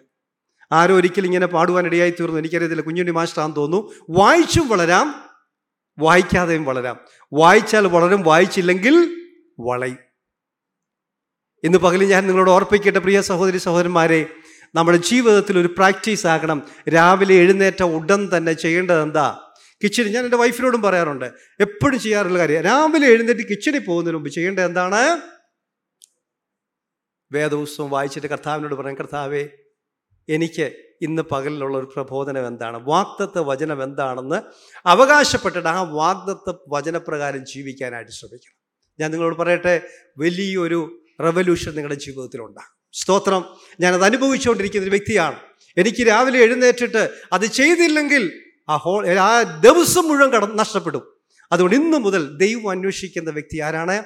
ബരോവക്കാരെ പോലെ വചനം വായിക്കുകയും ധ്യാനിക്കുകയും പ്രമാണിക്കുകയും ചെയ്യുന്നവരെ ദൈവം അന്വേഷിക്കുകയാണ്. ഈ വചനം വായിക്കുകയും ധ്യാനിക്കുകയും ചെയ്താൽ ഉണ്ടാകുന്ന ഏറ്റവും വലിയ നേട്ടത്തെക്കുറിച്ച് യോശുവയുടെ പുസ്തകം ഒന്നാം അധ്യായം അതിന്റെ എട്ട് ഒൻപത് വാക്യങ്ങളിൽ പറഞ്ഞിട്ടുണ്ട്. Joshua chapter one verses eight and nine വായിക്കാൻ ഞാൻ ആഗ്രഹിക്കുന്നില്ല. അവിടെ വളരെ കൃത്യമായിട്ട് കൊടുത്തിട്ടുണ്ട്. എന്താണെന്നറിയോ? ഇത് വായിക്കും തോറും ഉണ്ടാകുന്ന ഏറ്റവും വലിയ നേട്ടം ദർ ഇസ് എ പ്രോസ്പിരിറ്റി അവിടെ ഇംഗ്ലീഷിൽ കൊടുത്തിരിക്കുന്ന പ്രോസ്പെരിറ്റി എന്ന ഇംഗ്ലീഷ് മലയാളത്തിൽ കൊടുത്തിരിക്കുന്ന അഭിവൃദ്ധി. എന്താ ഈ അഭിവൃദ്ധി എന്ന് പറയുന്നത്? ഞാൻ പ്രോസ്പെരിറ്റി ഗോസ്പലിനെ കുറിച്ചല്ല പറയാൻ ആഗ്രഹിക്കുന്നത്. നമ്മുടെ അകത്തെ മനുഷ്യൻ എന്ത് ചെയ്യും? വളരും. സ്തോത്രം. ദൈവവചനം വായിക്കുമ്പോഴാണ് ദൈവം ആരാണ്? ഇപ്പം നമ്മൾ ഇൻട്രൊഡക്ഷനിൽ കേട്ടു. ദൈവത്തെക്കുറിച്ച് വളരെ മനോഹരമായ ഒത്തിരി കാര്യങ്ങൾ നമ്മൾ കേൾക്കുവാനിടയായി തീർന്നു. അത് എവിടെ നിന്നാണ് ദൈവത്തെക്കുറിച്ച് മനസ്സിലാക്കുന്നത്? കം ടു ദ സ്ക്രിപ്റ്റ് ദൈവം സ്നേഹവാനാണ് ദൈവം മാറ്റമില്ലാത്തവനാണ് എന്നെല്ലാം നമ്മൾ പഠിക്കുന്നത് എവിടുന്നാണ്? വിശുദ്ധ വേദം അതുകൊണ്ട് പൗലൂസ് പറയുന്നത് പോലെയും യേശു ക്രിസ്തു പറയുന്നത് പോലെയൊക്കെ നമ്മൾ എന്ത് ചെയ്യണം? ദൈവവചനത്തിന് ഒന്നാം സ്ഥാനം കൊടുക്കണം. പിശാജിന്റെ ഏറ്റവും വലിയൊരു ആഗ്രഹം എന്താണെന്നറിയോ? ഇതാരും എന്ത് ചെയ്യരുത്? വായിക്കരുത്. അതുകൊണ്ട് നിങ്ങൾ ഒരു കാര്യം മറന്നു പോകരുത് കേട്ടോ. പിശാജിന് വേദപുസ്തകമൊക്കെ എന്താ? കാണാപ്പാടാ. കംപ്ലീറ്റ് കർത്താവിനോട് കറക്റ്റ് വേഴ്സാണ് പറഞ്ഞത്. കോണ്ടക്സ്റ്റ് മനസ്സിലാക്കിയാ പറഞ്ഞ് അന്നേരം നമ്മൾ പിശാചിനേക്കാളും ബെറ്ററായിട്ട് എന്ത് ചെയ്യണം? ബൈബിൾ പഠിക്കണം. അതിനാണ് ഞങ്ങളിങ്ങനെ ബൈബിൾ കോഴ്സൊക്കെ ആരംഭിച്ചിരിക്കുന്നത്. അതുകൊണ്ട് പ്രിയമുള്ളവരെ ഒന്ന് ദൈവം അന്വേഷിക്കുന്ന മനുഷ്യൻ ആരാണ്? ബരോവക്കാരെ പോലെ. ബൈബിൾ വായിക്കുകയും ധ്യാനിക്കുകയും പഠിക്കുന്നവരെ ദൈവം ഈ ദിവസങ്ങൾ അന്വേഷിക്കുകയാണ്. രണ്ടാമത്തെ പോയിന്റിലേക്ക് നമുക്ക് കടന്നു വരാം. പോയിന്റ് നമ്പർ ടു ദൈവം അന്വേഷിക്കുന്ന വ്യക്തി ആരാണ്? നമ്പർ വൺ നമ്പർ ടു ആദിമ സഭയെ പോലെ ആത്മീയമായി വളരുന്നവരെ ദൈവം ഈ ദിവസങ്ങൾ അന്വേഷിക്കുവാൻ അന്വേഷിച്ചുകൊണ്ടിരിക്കുകയാണ്. നമ്പർ ടു ആദിമ സഭയെ പോലെ ആത്മീയമായിട്ട് വളരുന്നവരെ ദൈവം ഈ ദിവസങ്ങളിൽ എന്ത് ചെയ്തുകൊണ്ടിരിക്കുകയാണ്? അന്വേഷിച്ചുകൊണ്ടിരിക്കുകയാണ്. നമുക്കൊരു വാക്യം വായിക്കാം. സെക്കൻഡ് പീറ്റർ രണ്ട് പത്രോസ് അതിന്റെ മൂന്നാം അധ്യായം പതിനേഴ് പതിനെട്ട് വാക്യങ്ങൾ നമുക്കൊന്ന് വായിക്കാം. Second Peter chapter two verses seventeen and eighteen ആരെങ്കിലും ഒന്ന് വായിച്ചാട്ടെ? രണ്ട് പത്രോസ് മൂന്നിന്റെ പതിനേഴും പതിനെട്ടും വാക്യങ്ങൾ. എന്നാൽ പ്രിയമുള്ളവരെ നിങ്ങൾ മുമ്പ് കൂട്ടി അറിഞ്ഞിരിക്കുക കൊണ്ട് അധർമ്മികളുടെ വഞ്ചനയിൽ കുടുങ്ങി സ്വന്തം സ്ഥിരത വിട്ട് വീണ് വീണു പോകാതിരിപ്പാൻ സൂക്ഷിച്ചുകൊള്ളുവിൻ. കൃപയിലും നമ്മുടെ കർത്താവും രക്ഷിതാവുമായ യേശുക്രിസ്തുവിന്റെ പരിജ്ഞാനത്തിലും വളരുവിൻ. രണ്ടാമത്തെ മേഖല എന്ന് പറയുന്നത് എവിടെയാണ്? നമ്മൾ എന്ത് ചെയ്യണം? കൃപയിലും നമ്മുടെ കർത്താവും രക്ഷിതാവുമായ യേശുക്രിസ്തുവിന്റെ പരിജ്ഞാനത്തിലും നമ്മൾ എന്ത് ചെയ്യണം? വളരണം. രണ്ട് രീതിയിൽ വളരാൻ കേട്ടോ. ഫിസിക്കൽ ഗ്രോത്ത് ഉണ്ട്. പിന്നെ മറ്റൊരു കാര്യമുണ്ട്. എന്താണ്? ഇതാണ് പരിജ്ഞാനത്തിൽ വളരുക. എന്താ ഈ പരിജ്ഞാനത്തിൽ വളരുക എന്ന് പറഞ്ഞാൽ പരിജ്ഞാനത്തിൽ യേശു ക്രിസ്തുവിനെ ധരിക്കുക എന്ന് പറഞ്ഞാൽ പലതും വിട്ടുകൊടുക്കാനുള്ള ഒരു മനസ്സ്. അതാണ് പരിജ്ഞാനം. ദൈവത്തെക്കുറിച്ചുള്ള അതുകൊണ്ടാണ് നമ്മൾ കൊലോസ് ലേഖന മൂന്നാം അധ്യായം അതിന്റെ ഒന്ന് മുതലുള്ള വാക്യങ്ങളിൽ നമ്മൾ ഇങ്ങനെ വായിക്കുന്നു. ഉയരത്തെക്കുറിച്ചുള്ള വലിയ ചിന്ത പൗലൂസിനുണ്ടായിട്ട് പൗലൂസ് പറയുകയാണ് ഈ ലോകത്തിലുള്ള കാര്യങ്ങളെക്കുറിച്ച് പൗലൂസിന് എന്തില്ല? ചിന്തിക്കാൻ നേരമില്ല. അതുകൊണ്ടാണ് നമ്മൾ ഫിലിപ്പ് ലേഖനം മൂന്നാം അധ്യായത്തിൽ പൗലൂസിനെ കുറിച്ച് ഇങ്ങനെ വായിക്കുന്നു. സകലതും എന്ത് ചെയ്തു? ചപ്പെന്നും. അങ്ങനെ ഒന്ന് വലിച്ചെറിയാനുള്ള ഒരു വലിയ കാഴ്ചപ്പാട് ഉണ്ടായത് എപ്പോഴാണെന്നറിയോ? ഈ പരിജ്ഞാനം ഉണ്ടായെങ്കിലേ സാധിക്കത്തുള്ളൂ. അല്ലെങ്കിൽ പരിജ്ഞാനം ഇല്ലെങ്കിൽ എന്താ സംഭവിക്കുന്നറിയാവോ? വിട്ടുകൊടുക്കാൻ പറ്റത്തില്ല. അവൻ അങ്ങനെ കാണിച്ചോ. എന്നാൽ ഞാനും എന്ത് ചെയ്യാം? ഒന്നിറങ്ങിയേക്കാം. ഞാനൊരു സ്ഥലത്ത് വർഷങ്ങൾക്ക് മുമ്പ് ഒരു ഉപവാസ പ്രാർത്ഥനയ്ക്ക് എന്നെ ഞാനങ്ങനെ പോയി പ്രസംഗിക്കാറൊന്നുമില്ല. ഉപവാസ പ്രാർത്ഥനയ്ക്ക് പ്രത്യേകിച്ച്. ഞാൻ അവൾ പ്രസംഗിക്കാനായിട്ട് ഞാൻ ചെന്ന് ഇങ്ങനെ പോകും റബ്ബർ തോട്ടത്തിൽ കൂടെ ഇങ്ങനെ പൊക്കോണ്ടിരിക്കുന്നു. റബ്ബർ തോട്ടത്തിൽ ചെന്ന ഇങ്ങനെ പൊക്കോണ്ടിരുന്നപ്പം ഞാൻ ഗ്ലാസ് വഴി അറിയാൻ മേലാത്തതുകൊണ്ട് ഗ്ലാസ്സൊക്കെ താത്തിട്ട് ഇങ്ങനെ വണ്ടി ഓടിച്ച് പോവുക അന്നേരം അവിടെ ചെന്നപ്പോൾ നല്ല ഇംഗ്ലീഷൊക്കെ കേൾക്കാം. നിങ്ങൾക്കറിയാവില്ല ഇംഗ്ലീഷ് എന്ന് പറഞ്ഞതിന്റെ അർത്ഥം എന്താണ് മനോഹരമായ ഇംഗ്ലീഷ് വാക്കുകൾ ഇങ്ങനെ പറഞ്ഞുകൊണ്ടിരിക്കുന്നു. ഭയങ്കര വഴക്ക് നടന്നുകൊണ്ടിരിക്കുന്നു. അന്നേരം ഞാൻ വണ്ടി കുറച്ചുകൂടെ മുമ്പോട്ട് ഓടിച്ചു. അവിടെ ഏതായാലും ഭാഗ്യത്തിൽ ആ തോട്ടത്തിൽ ഒരാൾ നിൽക്കുന്നത് കണ്ടു. ഞാൻ അദ്ദേഹത്തോട് ചോദിച്ചു ഇന്ന പള്ളി എവിടെയാണെന്ന്? ചോദിച്ചു. അപ്പോൾ അന്നേരം പറഞ്ഞാണ്ട് ആ ശബ്ദം കേൾക്കുന്ന അവിടുത്തെയാന്ന് പറഞ്ഞു. ഏതായാലും അവിടെ വണ്ടി തിരിക്കാൻ സൗകര്യം ഉണ്ടായിരുന്നുകൊണ്ട് തിരിച്ച് എനിക്ക് വീട്ടിലേക്ക് പോരാൻ സാധിച്ചു. പാസ്റ്റ് കത്തിയായിട്ട് നിൽക്കുക. പാസ്റ്റർ എന്ത് ചെയ്യുക? വെട്ടുകത്തിയായിട്ട് നിൽക്കുക. അവിടെ അപ്പുറത്തെ വീട്ടുകാരൻ ഒരു വിറകിന്റെ കഷ്ണമായിട്ടേ നിൽക്കുന്നുള്ളൂ. പാസ്റ്ററിനെ എന്ത് ചെയ്യുക? അതിലും കൂടിയ സാധനം. പ്രിയമുള്ളവരെ ഞാൻ നിങ്ങളോട് ഓർപ്പിക്കട്ടെ എന്താ? പരിജ്ഞാനത്തിൽ എന്ത് ചെയ്യുന്നില്ല? വളരുന്നില്ല. വിട്ടുകൊടുക്കാനുള്ള മനസ്സ്. ചെറിയൊരു അതിരിന്റെ പ്രശ്നമാണ് അത് വിട്ടുകൊടുക്കാനുള്ളൊരു മനസ്സ് ഉണ്ടാകണമെന്നുണ്ടെങ്കിൽ എന്ത് വേണം? പരിജ്ഞാനം വേണം. എനിക്കിതൊന്നും അല്ല ഇമ്പോർട്ടന്റ് എനിക്ക് കർത്താവ് അവിടെ ഒരുക്കുന്നുണ്ട്. എന്റെ ഭൂമി മുഴുവൻ എടുത്തുകൊണ്ടായാലും എനിക്കൊന്നും വേണ്ട. എന്റെ നിത്യമായ എനിക്കൊരു സ്ഥലം കർത്താവ് അവിടെ ഒരുക്കുന്നു. ഈ ഒരു ബോധ്യമുണ്ടെങ്കിലേ ഉള്ളൂ സ്നേഹിക്കാൻ സാധിക്കത്തുള്ളൂ ക്ഷമിക്കാൻ സാധിക്കത്തുള്ളൂ വിട്ടുകൊടുക്കാൻ സാധിക്കത്തുള്ളൂ ഉപേക്ഷിക്കാൻ സാധിക്കത്തുള്ളൂ. പലതിനെയും നമ്മൾ എന്തു ചെയ്യണം? കൊല്ലണം. ഇന്ന് പകൽ ഞാൻ നിങ്ങളോട് ഓർപ്പിക്കട്ടെ? നമുക്ക് ദേഷ്യമുണ്ടോ? നമുക്ക് പിണക്കമുണ്ടോ? നമുക്ക് വൈരാഗ്യമുണ്ടോ? ഇതൊക്കെ നമ്മൾ ബാഗേജസ് ആകട്ടെ ഇതെല്ലാം വെച്ചുകൊണ്ട് നമ്മൾ നടക്കേണ്ട ഒരാവശ്യവുമില്ല. കഴിഞ്ഞ ദിവസം ഞാൻ കോട്ടയത്തൂടെ നടന്നു പോയ സമയത്ത് കണ്ടു ഒരു മനുഷ്യൻ വലിയൊരു ഭ്രാന്തരാകട്ടെ അവന്റെ പുറത്തുണ്ട് വലിയൊരു ചാക്ക്. എത്രയോ മാസങ്ങളായ ഒത്തിരി സാധനം അവന്റെ പോക്കറ്റ് എന്ത് ചെയ്യുക ബാഗേജ് കിടക്കുക. നമ്മൾ പല ആൾക്കാരും ഇതുപോലെയാണ് കേട്ടോ. ഒത്തിരി ബാഗേജസുമായിട്ട് എന്ത് ചെയ്യുക നടക്കുക. പ്രിയമുള്ളവർ അതുകൊണ്ടാണ് എബ്രാഹിം ലേഖനം പന്ത്രണ്ടാം അധ്യായം അതിന്റെ ഒന്നും രണ്ടും വാക്യങ്ങളിൽ വായിക്കുന്നു. എന്ത് ചെയ്യണം? പലതിനെ നമ്മൾ എന്ത് ചെയ്യണം? ഉപേക്ഷിക്കണം. ഓട്ടത്തിന് തടസ്സമായിക്കൊണ്ടിരിക്കുന്ന അനേക സ്വഭാവങ്ങളെ നമ്മൾ എന്ത് ചെയ്യണം? ബാഗേജിനെ ബാഗേജസിനെ വലിച്ചെറിയണം. നമ്മുടെ സഭയിൽ ആരോടെങ്കിലും പിണക്കമുണ്ടെങ്കിൽ നമ്മുടെ ബന്ധുമിത്രാദികളിൽ ആരോടെങ്കിലും പിണക്കമുണ്ടെങ്കിൽ ആർക്കെങ്കിലും എന്തെങ്കിലും നമ്മൾ വിട്ടുകൊടുക്കേണ്ട ആവശ്യകതയുണ്ടെങ്കിൽ വിട്ടുകൊടുക്കുന്നില്ലെങ്കിൽ അത് വളർച്ചയ്ക്ക് എന്താണ്? വലിയൊരു തടസ്സമാണ്. നിങ്ങൾ നോക്കണം ഒരു പ്ലാന്റ് അല്ലെങ്കിൽ ഒരു ചെടി നട്ടിട്ട് അതിന്റെ മുകളിൽ എന്തെങ്കിലും കൊണ്ട് ഒരു തടസ്സം വെച്ചാൽ ഒരിക്കലും അതിന് സൂര്യപ്രകാശം ലഭിക്കത്തില്ല അത് വളരത്തില്ല. നമ്മുടെ ക്രിസ്തീയ ജീവിതത്തിൽ വളരണമെന്നുണ്ടെങ്കിൽ വളർച്ചയ്ക്ക് തടസ്സമായി നമ്മളെ പുറകോട്ട് വലിക്കുന്ന ധാരാളം ശക്തികളുണ്ട്. അവയെല്ലാം എടുത്ത് എന്ത് ചെയ്യണം? അതുകൊണ്ടാണ് നമ്മൾ അപ്പോസ്തോല പ്രവൃത്തി ഇരുപത്തി എട്ടാം അധ്യായത്തിൽ വായിക്കുന്നു. പൗലൂസും കൂട്ടിന് യാത്ര ചെയ്തപ്പോൾ കപ്പൽ യാത്ര ചെയ്ത സമയത്ത് ഈശാന മൂലിൽ എന്ന കൊടുങ്കാറ്റ് കപ്പലിലടിച്ചു. കപ്പൽ എന്ത് ചെയ്തു? തകരുമാറായപ്പോൾ അവർ ആദ്യം ചെയ്തത് എന്താണെന്നറിയാവോ? കപ്പലിന്റെ ഭാരം എന്ത് ചെയ്തു? സ്തോത്രം. വലിയൊരു ആത്മീയ പാടാണ് നമ്മളെ പഠിപ്പിക്കുന്നത്. നമ്മളുടെ മുമ്പോട്ടുള്ള ക്രിസ്തീയ ജീവിതത്തിന് തടസ്സമായി നിൽക്കുന്ന ധാരാളം ഭാരങ്ങളുണ്ട്. അതുകൊണ്ടാണ് എബ്രായ ലേഖനം പന്ത്രണ്ടിൽ പറയുന്നത് മുറുകെ പറ്റുന്ന പാപം ഭാരവും മുറുകെ പറ്റുന്ന പാപവും ഇതിനെയെല്ലാം നമ്മൾ എന്ത് ചെയ്യണം? ഏറ്റു. ചിലപ്പോൾ നമ്മുടെ വീട്ടിൽ നമ്മൾ ദേഷ്യപ്പെടുമായിരിക്കാം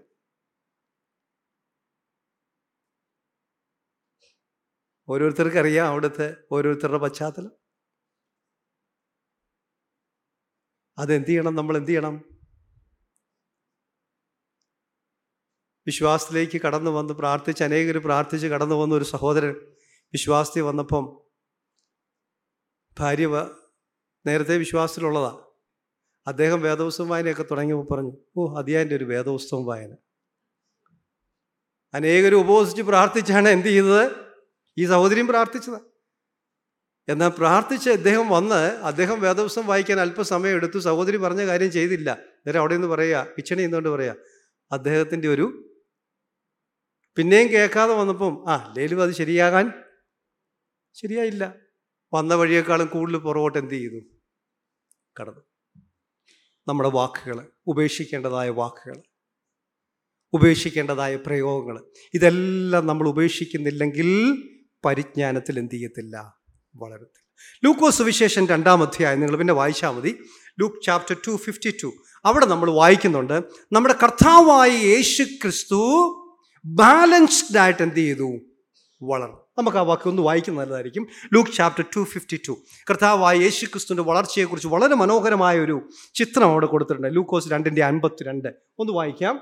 യേശുവോ? യേശുവോ ജ്ഞാനത്തിലും വളർച്ചയിലും ജ്ഞാനത്തിലും വളർച്ചയിലും ദൈവത്തിന്റെയും മനുഷ്യരുടെയും കൃപയിലും. നിങ്ങൾ നോക്കിയ യേശു ക്രിസ്തുവിന്റെ വളർച്ച വളരെ ബാലൻസ്ഡ് ആയിരുന്നു. ഫിസിക്കലി മെന്റലി സ്പിരിച്വലി നിങ്ങൾ നോക്കിയേ എത്ര ബാലൻസ്ഡ് ആയിട്ടാണ് യേശു വളർന്നത്? ഇതാണ് അവന്റെ മക്കളായിരിക്കുന്ന നമ്മളിൽ നിന്ന് ദൈവം എന്ത് ചെയ്യുന്നത്?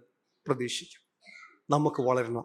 വളർന്നാൽ മാത്രമേ ഉള്ളൂ ക്രിസ്ത്യ ജീവിതത്തിൽ നമുക്ക് എന്ത് ചെയ്യാൻ പറ്റുള്ളൂ? നമുക്ക് ഉയരുവാനായിട്ട് സാധിക്കത്തുള്ളൂ. അതുപോലെ തന്നെ എഫ് എസ് ലേഖനം നാലാം അധ്യായം അതിന്റെ പതിനാല് മുതലുള്ള വാക്യങ്ങൾ Ephesians chapter four verses fourteen to sixteen നിങ്ങൾ പിന്നെ വായിച്ചാൽ മതി. അവിടെ നമ്മൾ വായിക്കുന്ന ക്രിസ്തു എന്ന തലയോളം നിങ്ങൾ എന്ത് ചെയ്യണം? നമുക്കൊരു വലിയ ഗോൾ തന്നിട്ടുണ്ട്. ക്രിസ്തു ആ ഗോൾ വരെ എത്താൻ നമ്മൾ എന്ത് ചെയ്യണം? വളരണം. ദൈവം ഈ ദിവസങ്ങൾ അന്വേഷിക്കുന്ന വ്യക്തി ആരാണ്? ഒന്നാം നൂറ്റാണ്ടിലെ വിശ്വാസികളെ പോലെ വളരുന്നവരെ ദൈവം നോക്കുകയാണ് വളരാൻ ഏറ്റവും വലിയൊരു മാർഗം എന്താണ്? ദൈവവചനം. സ്തോത്രം. ഇനി മൂന്നാമത്തെ മേഖലയിലേക്ക് നമുക്ക് കടന്നു വരാം. മൂന്ന്. അവിടെ ഇവിടെ നമ്മൾ വായിക്കുന്നു പ്രവാചകൻ ചോദിക്കുകയാണ് ആര് ഇടവിൽ നിൽക്കും? അതിന്റെ മൂന്നാമത്തെ ഒരു ഉദാഹരണം നമുക്കൊരു ഒരു തെളിവ് നമുക്ക് കാണാൻ സാധിക്കുന്നു. എപ്പഫ്രാസിനെ പോലെ പ്രാർത്ഥിക്കുന്നവരെ ദൈവം ഈ ദിവസങ്ങൾ അന്വേഷിച്ചുകൊണ്ടിരിക്കുകയാണ്. എപ്പഫ്രാസിനെ പോലെ പ്രാർത്ഥിക്കുന്നവർ.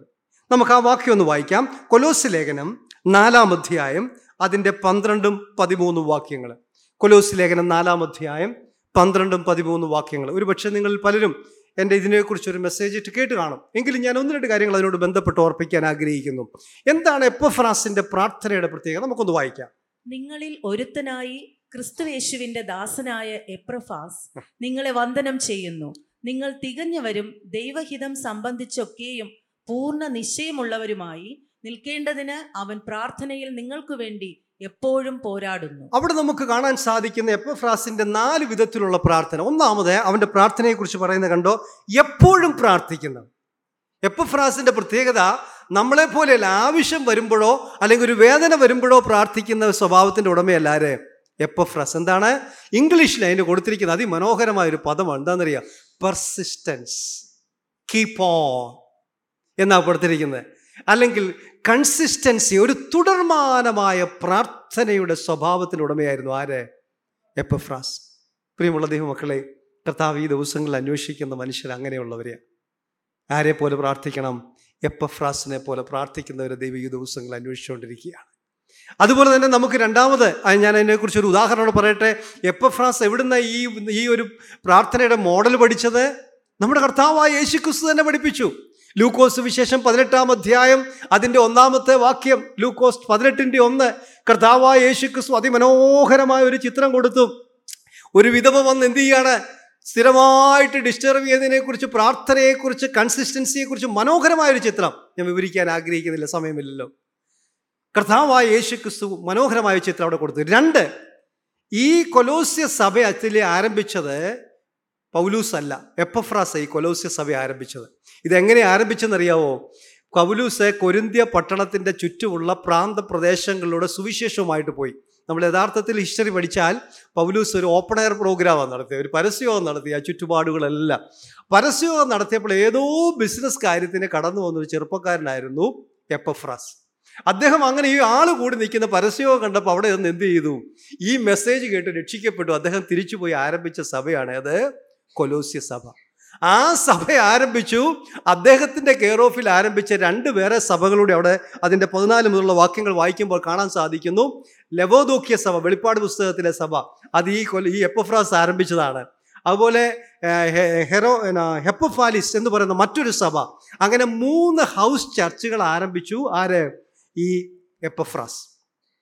പക്ഷെ ഈ മനുഷ്യന്റെ പ്രാർത്ഥനയുടെ പ്രത്യേകത വേദന വരുമ്പോഴോ അല്ല ആവശ്യം വരുമ്പോഴോ പ്രാർത്ഥിക്കുകയല്ല എപ്പോഴും പ്രാർത്ഥിക്കുന്ന ഒരു സ്വഭാവത്തിന്റെ ഉടമ. പ്രിയമുള്ള ദൈവമക്കളെ നമുക്കതൊരു വലിയൊരു മാതൃകയാക്കി എടുക്കാൻ സാധിക്കും. പൗലൂസ് അതുകൊണ്ടാണ് പറഞ്ഞത് തെസ്ലോനിക്ക ലേഖനത്തിൽ ഇങ്ങനെ പറഞ്ഞു ഇടവിടാതെ എന്തു ചെയ്യണം? പ്രാർത്ഥിക്കും. ഞാൻ ആലോചിക്കുകയായിരുന്നു നമുക്ക് ഡ്രൈവ് ചെയ്യുമ്പോഴോ കിച്ചണിലായിരിക്കുമ്പോഴോ ഏത് സമയത്തും നമുക്ക് എന്ത് ചെയ്യാൻ പറ്റുന്നുണ്ട്? അത് എത്ര വലിയൊരു ഭാഗ്യമാണ് നിങ്ങളൊന്ന് ആലോചിച്ച് നോക്കിയേ. ഇപ്പം നമ്മുടെ ആ ലീഡ് ചെയ്ത സാർ പറഞ്ഞു ചന്ദ്രനിലെ മൂണിലേക്ക് എത്താനുള്ള ആ ഡിസ്റ്റൻസ് എന്തുമാത്രമാണ് എന്ന പ്രാർത്ഥനയുടെ പ്രത്യേകത എന്താണെന്നറിയോ? പ്രകാശത്തെക്കാൾ വേഗതയാണ്. സ്തോത്രം. ദൈവം എന്നെ വിളിക്കുന്ന അതേ സെക്കൻഡിൽ തന്നെ എവിടെ ചെന്നു? എത്രയോ കിലോമീറ്റർ അകലെയുള്ള ദൈവം നമ്മുടെ പ്രാർത്ഥന എന്ത് ചെയ്തു? കേട്ടു. ആ ദൈവത്തിനായി നമുക്ക് സ്തോത്രം ചെയ്യാം. ഇങ്ങനെ ഒരു പ്രാർത്ഥന എന്നൊരു മീൻസ് ദൈവം തന്നതിനായി നമുക്ക് ദൈവത്തിന് സ്തോത്രം ചെയ്യാം. അതുപോലെ തന്നെ എപ്പോഫ്രാസിന്റെ മറ്റൊരു പ്രത്യേകത പ്രാർത്ഥനയെക്കുറിച്ച് കാണാൻ സാധിക്കുന്നത് അവിടെ തന്നെ എഴുതിയിട്ടുണ്ട്. എന്താണെന്നറിയോ? പ്രാർത്ഥനയിൽ അവൻ എന്ത് ചെയ്യുന്നറിയാതിരിക്കുന്നത് പോരാടുക. അത് അവൻ അവിടെ ഉപയോഗിച്ചിരിക്കുന്ന ഗ്രീക്ക് പദം അഗണോസോമായി എന്ന് പറയുന്ന ഒരു ഗ്രീക്ക് പദമാണ് അഗണോസോമായി എന്താ ഈ അഗണോസോമായി എന്നുള്ള പദത്തിന്റെ അർത്ഥം? ഒരു ഓട്ടക്കാരൻ താൻ ഓടാൻ വേണ്ടി തന്റെ ശരീരത്തെ എന്തുമാത്രം ട്രെയിൻ ചെയ്യിപ്പിക്കുന്നോ അതേപോലെ എന്ത് ചെയ്തു? താൻ എന്ത് ചെയ്തു? തന്റെ ശരീരത്തെ മുഴുവൻ കൺട്രോൾ ചെയ്തുകൊണ്ട് ആ പ്രാർത്ഥനാ വിഷയത്തിൽ അതുപോലെ കോൺസെൻട്രേറ്റ് ചെയ്തുകൊണ്ടായിരുന്നു തന്റെ പ്രാർത്ഥന. സ്തോത്രം. നമ്മളൊക്കെ അത്രയും വില കൊടുത്ത് പ്രാർത്ഥിക്കാറുണ്ടോ? എന്നാലോചിച്ച് നോക്കിയേ. നോക്കി ഞാൻ മറ്റൊരു കാര്യം കൂടെ ഞാൻ അതിനെ ഗ്രീക്കിൽ പഠിച്ചപ്പോൾ എനിക്ക് വലിയ സന്തോഷം തോന്നി. ലൂക്കോസ് വിശേഷം ഇരുപത്തിരണ്ടാം അധ്യായത്തിൽ നമ്മുടെ കർത്താവായ യേശു ക്രിസ്തുവിന്റെ ഗതവസമന തോട്ടത്തിലെ പ്രാർത്ഥന. അവിടെയും ഒരു പദം ഉപയോഗിച്ചുകൊണ്ട് പ്രാണവേദനയിലായി. അതിനെ ഉപയോഗിച്ചിരിക്കുന്ന ഗ്രീക്ക് പദം എന്താണെന്നറിയോ? സെയിം. അഗണോസോമായി സെയിം പദം. നിങ്ങളിവിടെ ഒരു കാര്യം മനസ്സിലാക്കേണ്ട എന്താണെന്നറിയാവോ? നമ്മുടെ കർത്താവ് പ്രാർത്ഥിച്ചപ്പോൾ എന്തായി തീർന്നു വിയർപ്പൊക്കെ എന്തായി തീർന്നു അതുപോലത്തെ പ്രാർത്ഥനയുടെ ഉടമേന ഉടമയായിരുന്നു ആര്? എപ്പഫ്രാസ്. എന്തുകൊണ്ടാണ് നമ്മുടെ ജീവിതത്തിലെ പല പ്രശ്നങ്ങൾക്കും മാറ്റമില്ലാത്തത്? നമ്മുടെ പ്രാർത്ഥനയുടെ സ്റ്റൈലൊക്കെ ഒന്ന് എന്ത് ചെയ്യണം? പ്രാർത്ഥി. നമ്മളിപ്പം പ്രാർത്ഥന മുഴുവൻ കർത്താവിനോട് ഓർഡറാണ് കർത്താവെ അതെല്ലാം അങ്ങ് എന്ത് ചെയ്യണം? അങ്ങ് സാധിപ്പിക്കണം. ഇതെല്ലാം കൂടി എന്ത് ചെയ്യണം? ആരാണ്ട് കഴിഞ്ഞ പ്രാവശ്യം പറഞ്ഞ പോലെ മൊത്തം ലിസ്റ്റ് എഴുതിയിട്ട് കർത്താവ് അടിയിലൊന്ന് എന്ത് ചെയ്യുക? സൈൻ ചെയ്തേക്കാൻ പറഞ്ഞ പോലെ. കഴിഞ്ഞ ദിവസം ആരോ പറയുന്നതായിട്ട് ഹോൾസെയിൽ പ്രയറേഴ്സ് പ്രയർ എന്ന് പറയുന്നു. നമ്മൾ അങ്ങനെ പ്രാർത്ഥിക്കുക അങ്ങനെ പ്രാർത്ഥിച്ചിട്ട് കാര്യമില്ല. നമ്മൾ പ്രാർത്ഥിക്കുമ്പോൾ എന്ത് ചെയ്യണം? വേദനയോടുകൂടി പ്രാർത്ഥിക്കും. ഞാൻ ഇന്ന് വെളുപ്പിനെ മൂന്നേകാൽ തൊട്ട് എനിക്ക് ഉറങ്ങാൻ പറ്റിയില്ല. എന്താണെന്ന് എനിക്കറിയത്തില്ല. ആദ്യത്തെ സംഭവമാണ്. എന്റെ വൈഫ് എപ്പോഴും കംപ്ലയിന്റ് ചെയ്യുന്ന ആൾ ഏറ്റവും കൂടുതൽ ഉറങ്ങുന്ന ഒരാളാണെന്നാണ് പക്ഷേ എനിക്ക് ഇന്ന് ഇന്നലെ രാ ഇന്ന് വെളുപ്പിനെ തൊട്ട് എന്ത് ചെയ്യാൻ പറ്റിയില്ല? പിന്നീട് എനിക്ക് മനസ്സിലാക്കി അതിന്റെ കാരണം എന്താണെന്ന് എനിക്ക് പക്ഷേ മൂന്നേകാൽ തൊട്ട് എനിക്ക് ഒത്തിരി സമയം എഴുന്നേറ്റിരുന്ന് പ്രാർത്ഥിക്കാൻ പറ്റും. പ്രത്യേകിച്ച് തിരുവനന്തപുരത്തിനെയോ ദൈവത്തിന് ഞാൻ സ്തോത്രം ചെയ്യുകയാണ്. പ്രിയമുള്ള ദൈവമക്കളെ നമ്മൾ ഈ ദിവസങ്ങളിൽ ഒത്തിരി പ്രാർത്ഥിക്കേണ്ടവരാണ്. കാരണം എന്താണെന്നറിയാവോ? നിങ്ങൾ നോക്കിയാൽ നമ്മുടെ ലോകത്തിന്റെ അവസ്ഥ. കള്ളന്മാർ കോടതി കേസുള്ളവർ എന്തെല്ലാം അതിക്രമങ്ങൾ പ്രവർത്തിക്കുന്നവർ അധികാരത്തിലേക്ക് കടന്നു വന്നുകൊണ്ടിരിക്കുന്ന ഒരു കാലം. മനുഷ്യന് ഭൂമിയിൽ നടക്കാൻ മേലാത്തൊരു കാലം കടന്നു വന്നുകൊണ്ടിരിക്കുകയാണ്. പ്രവാചകന്റെ കാലത്തെ പോലെ ഒരു കാലം ഇവിടെ എന്ത് ചെയ്തിരിക്കുക? നമ്മുടെ ദേശത്തായിരിക്കുക. ഇന്ന് രാവിലെ മണിപ്പൂരിൽ നിന്ന് എന്റെ കൂടെ സെമിനാരിൽ പഠിച്ച ഒരു വലിയ സീനിയർ പാസ്റ്റർ. അദ്ദേഹം വലിയൊരു ചേർച്ചിന്റെ പാസ്റ്ററാണ്. എനിക്ക് തോന്നുന്നു ഒരു മൂവായിരത്തിലധികം മെമ്പേഴ്സ് ഉള്ള ഒരു ചേർച്ചിന്റെ പാസ്റ്റർ എന്നെ ഇന്ന് വിളിച്ചിട്ട് പറഞ്ഞു എനിക്ക് വേണ്ടി പ്രാർത്ഥിക്കണം. ഞാൻ ചോദിച്ചു എന്താ? അദ്ദേഹം പറഞ്ഞു എന്റെ മകൾ ഈ പ്രശ്നങ്ങളിലൂടെ എല്ലാം കടന്നുപോയി മെന്റലി അവളെ ബാലൻസ് നഷ്ടപ്പെട്ടു. മെന്റലി ബാലൻസ് നഷ്ടപ്പെട്ടു. അടുത്ത് എന്നോട് പറഞ്ഞത് ഇന്ന് നിങ്ങൾക്ക് പോയി ആരാധിക്കാൻ സ്ഥലമുണ്ട്. ഇന്ന് ഞങ്ങൾക്ക് ആരാധിക്കാൻ എങ്ങും സ്ഥലമില്ല. നിങ്ങൾ നോക്കണം നമ്മുടെ ദേശത്തിന് വേണ്ടി പ്രാർത്ഥിക്കണം. നമ്മൾ പറഞ്ഞത് ഒരുപക്ഷെ നോർത്ത് ഈസ്റ്റിൽ നടന്നല്ലോ. കേരളത്തിൽ നടക്കത്തില്ല പറയാൻ പറ്റത്തില്ല. അതൊക്കെ ദൈവം നമുക്ക് തരുന്ന വാണിങ്സ് ആണ്. അതേത് സമയത്തും നമ്മുടെ രാജ്യത്തും എന്ത് ചെയ്യും? നമ്മുടെ സ്റ്റേറ്റിലും കടന്നു വരും. ഇന്ന് പകൽ ഞാൻ ചോദിക്കട്ടെ എത്ര പേര് ദൈവസനത്തിൽ പ്രാർത്ഥിക്കാൻ തയ്യാറാണ്? ദൈവം പറയും ഞാൻ ഇടവിൽ നിൽക്കാൻ ഒരു പുരുഷനെ അന്വേഷിക്കും. പുരോഹിതന്മാരിടയ്ക്ക് കണ്ടില്ല. പ്രവാചകന്മാരിടയ്ക്ക് കണ്ടില്ല. ജനങ്ങളുടെ ഇടയ്ക്ക് ഞാൻ കണ്ടില്ല. എന്നാൽ ഞാൻ ട്രിവാൻഡ്രത്ത് ഹൗസ് ഓഫ് പ്രയറിൽ ഇന്ന് പകൽ വന്നിട്ട് ചോദിക്കുക ആര് ഇന്ന് ഈ തീരുമാനമെടുക്കും? ഞാൻ പ്രാർത്ഥിക്കും. ഞാൻ ഒരു പ്രാവശ്യം ഇവിടെ പറഞ്ഞതാണെന്ന് തോന്നുന്നു. ഞാൻ ബാംഗ്ലൂരിൽ ഒരു ഹോട്ടലിൽ കിടക്കുന്ന സമയത്തെ സംഭവം. ഞാൻ രാത്രി കിടക്കുന്ന സമയത്ത് ഞാൻ പിറ്റേ ദിവസം രാവിലെ ഒരു പ്രോഗ്രാമിന് പ്രിപ്പയർ ചെയ്തുകൊണ്ടിരിക്കുക. പ്രസന്റേഷൻ തയ്യാറായിക്കൊണ്ടിരിക്കുക. കരച്ചിലിന്റെ ശബ്ദം. ഞാൻ പെട്ടെന്ന് നോക്കിയപ്പോഴാണ് എന്റെ ഹോട്ടൽ റൂം ആ ഡോർ ശരിക്കും അടഞ്ഞിട്ടില്ല. അന്നേരം ഞാൻ അന്നേരം മനസ്സിലാക്കി എന്തോ കൊലപാതകം അതുപോലത്തെ കരച്ചിലാണ് കേട്ട് അതും പെൺകുട്ടികളുടെ ശബ്ദം. ഞാൻ ഡോറ് തുറന്നിട്ടിട്ട് ഞാൻ ആ ശബ്ദം കേട്ട സ്ഥലത്തേക്ക് ഞാൻ കടന്നുപോയി. ഞാൻ അവിടെ ചെന്നപ്പോൾ കാണുന്ന വീണ്ടും കേൾക്കുക രണ്ട് പെണ്ണുങ്ങൾ പെൺകുട്ടികൾ കരയുന്ന ശബ്ദം. ഞാൻ രണ്ടും കൽപ്പിച്ച് പോയി എന്ത് ചെയ്തു? കൊട്ടി. എന്റെ വൈഫിനോട് ചോദിച്ചപ്പോൾ എന്ത് പണിയാണ് പിന്നെ പിന്നീട് വീട്ടിൽ വന്നപ്പോൾ ചോദിച്ചു എന്ത് പണിയാണ് കാണിച്ചു ശരിയാ എനിക്ക് വന്ന് വലിയ പിന്നീട് അതിന്റെ സീരിയസ്നെസ് മനസ്സിലായി. പക്ഷേ ഞാൻ പോയി കൊട്ടി അതോടെ കരച്ചിലും എന്ത് ചെയ്തു? തീർന്നു. വീണ്ടും ഞാൻ കൊട്ടി. ഒരു പെൺകുട്ടി ഇറങ്ങി വന്നിട്ട് ചോദിക്കുക ഹൂ ആർ യു നിങ്ങൾ ആരാണ്? ഈ രാത്രി വന്ന് ഡിസ്റ്റർബ് ചെയ്യുന്നത്? ശരിയല്ലേ? ഞാൻ അത്ഭുതപ്പെട്ടു പോയി. എനിക്ക് പെട്ടെന്നൊരു ആൻസർ കൊടുക്കാൻ പറ്റുന്നില്ല. എന്താണെങ്കിലും ഞാൻ പറഞ്ഞു I'm a Bible teacher I'm an evangelist oh അകത്തോട്ട് വരണം. ഞാൻ ആ എന്റെ റൂം ഓപ്പൺ ചെയ്തിട്ടിട്ട് ഞാൻ അവരുടെ റൂമിൽ എന്ത് ചെയ്തു?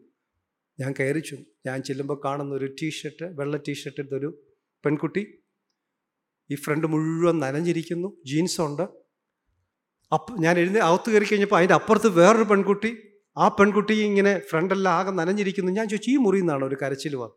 അത് അവർ പറഞ്ഞു അതെ. അന്നേരം എന്നോട് പറയുക.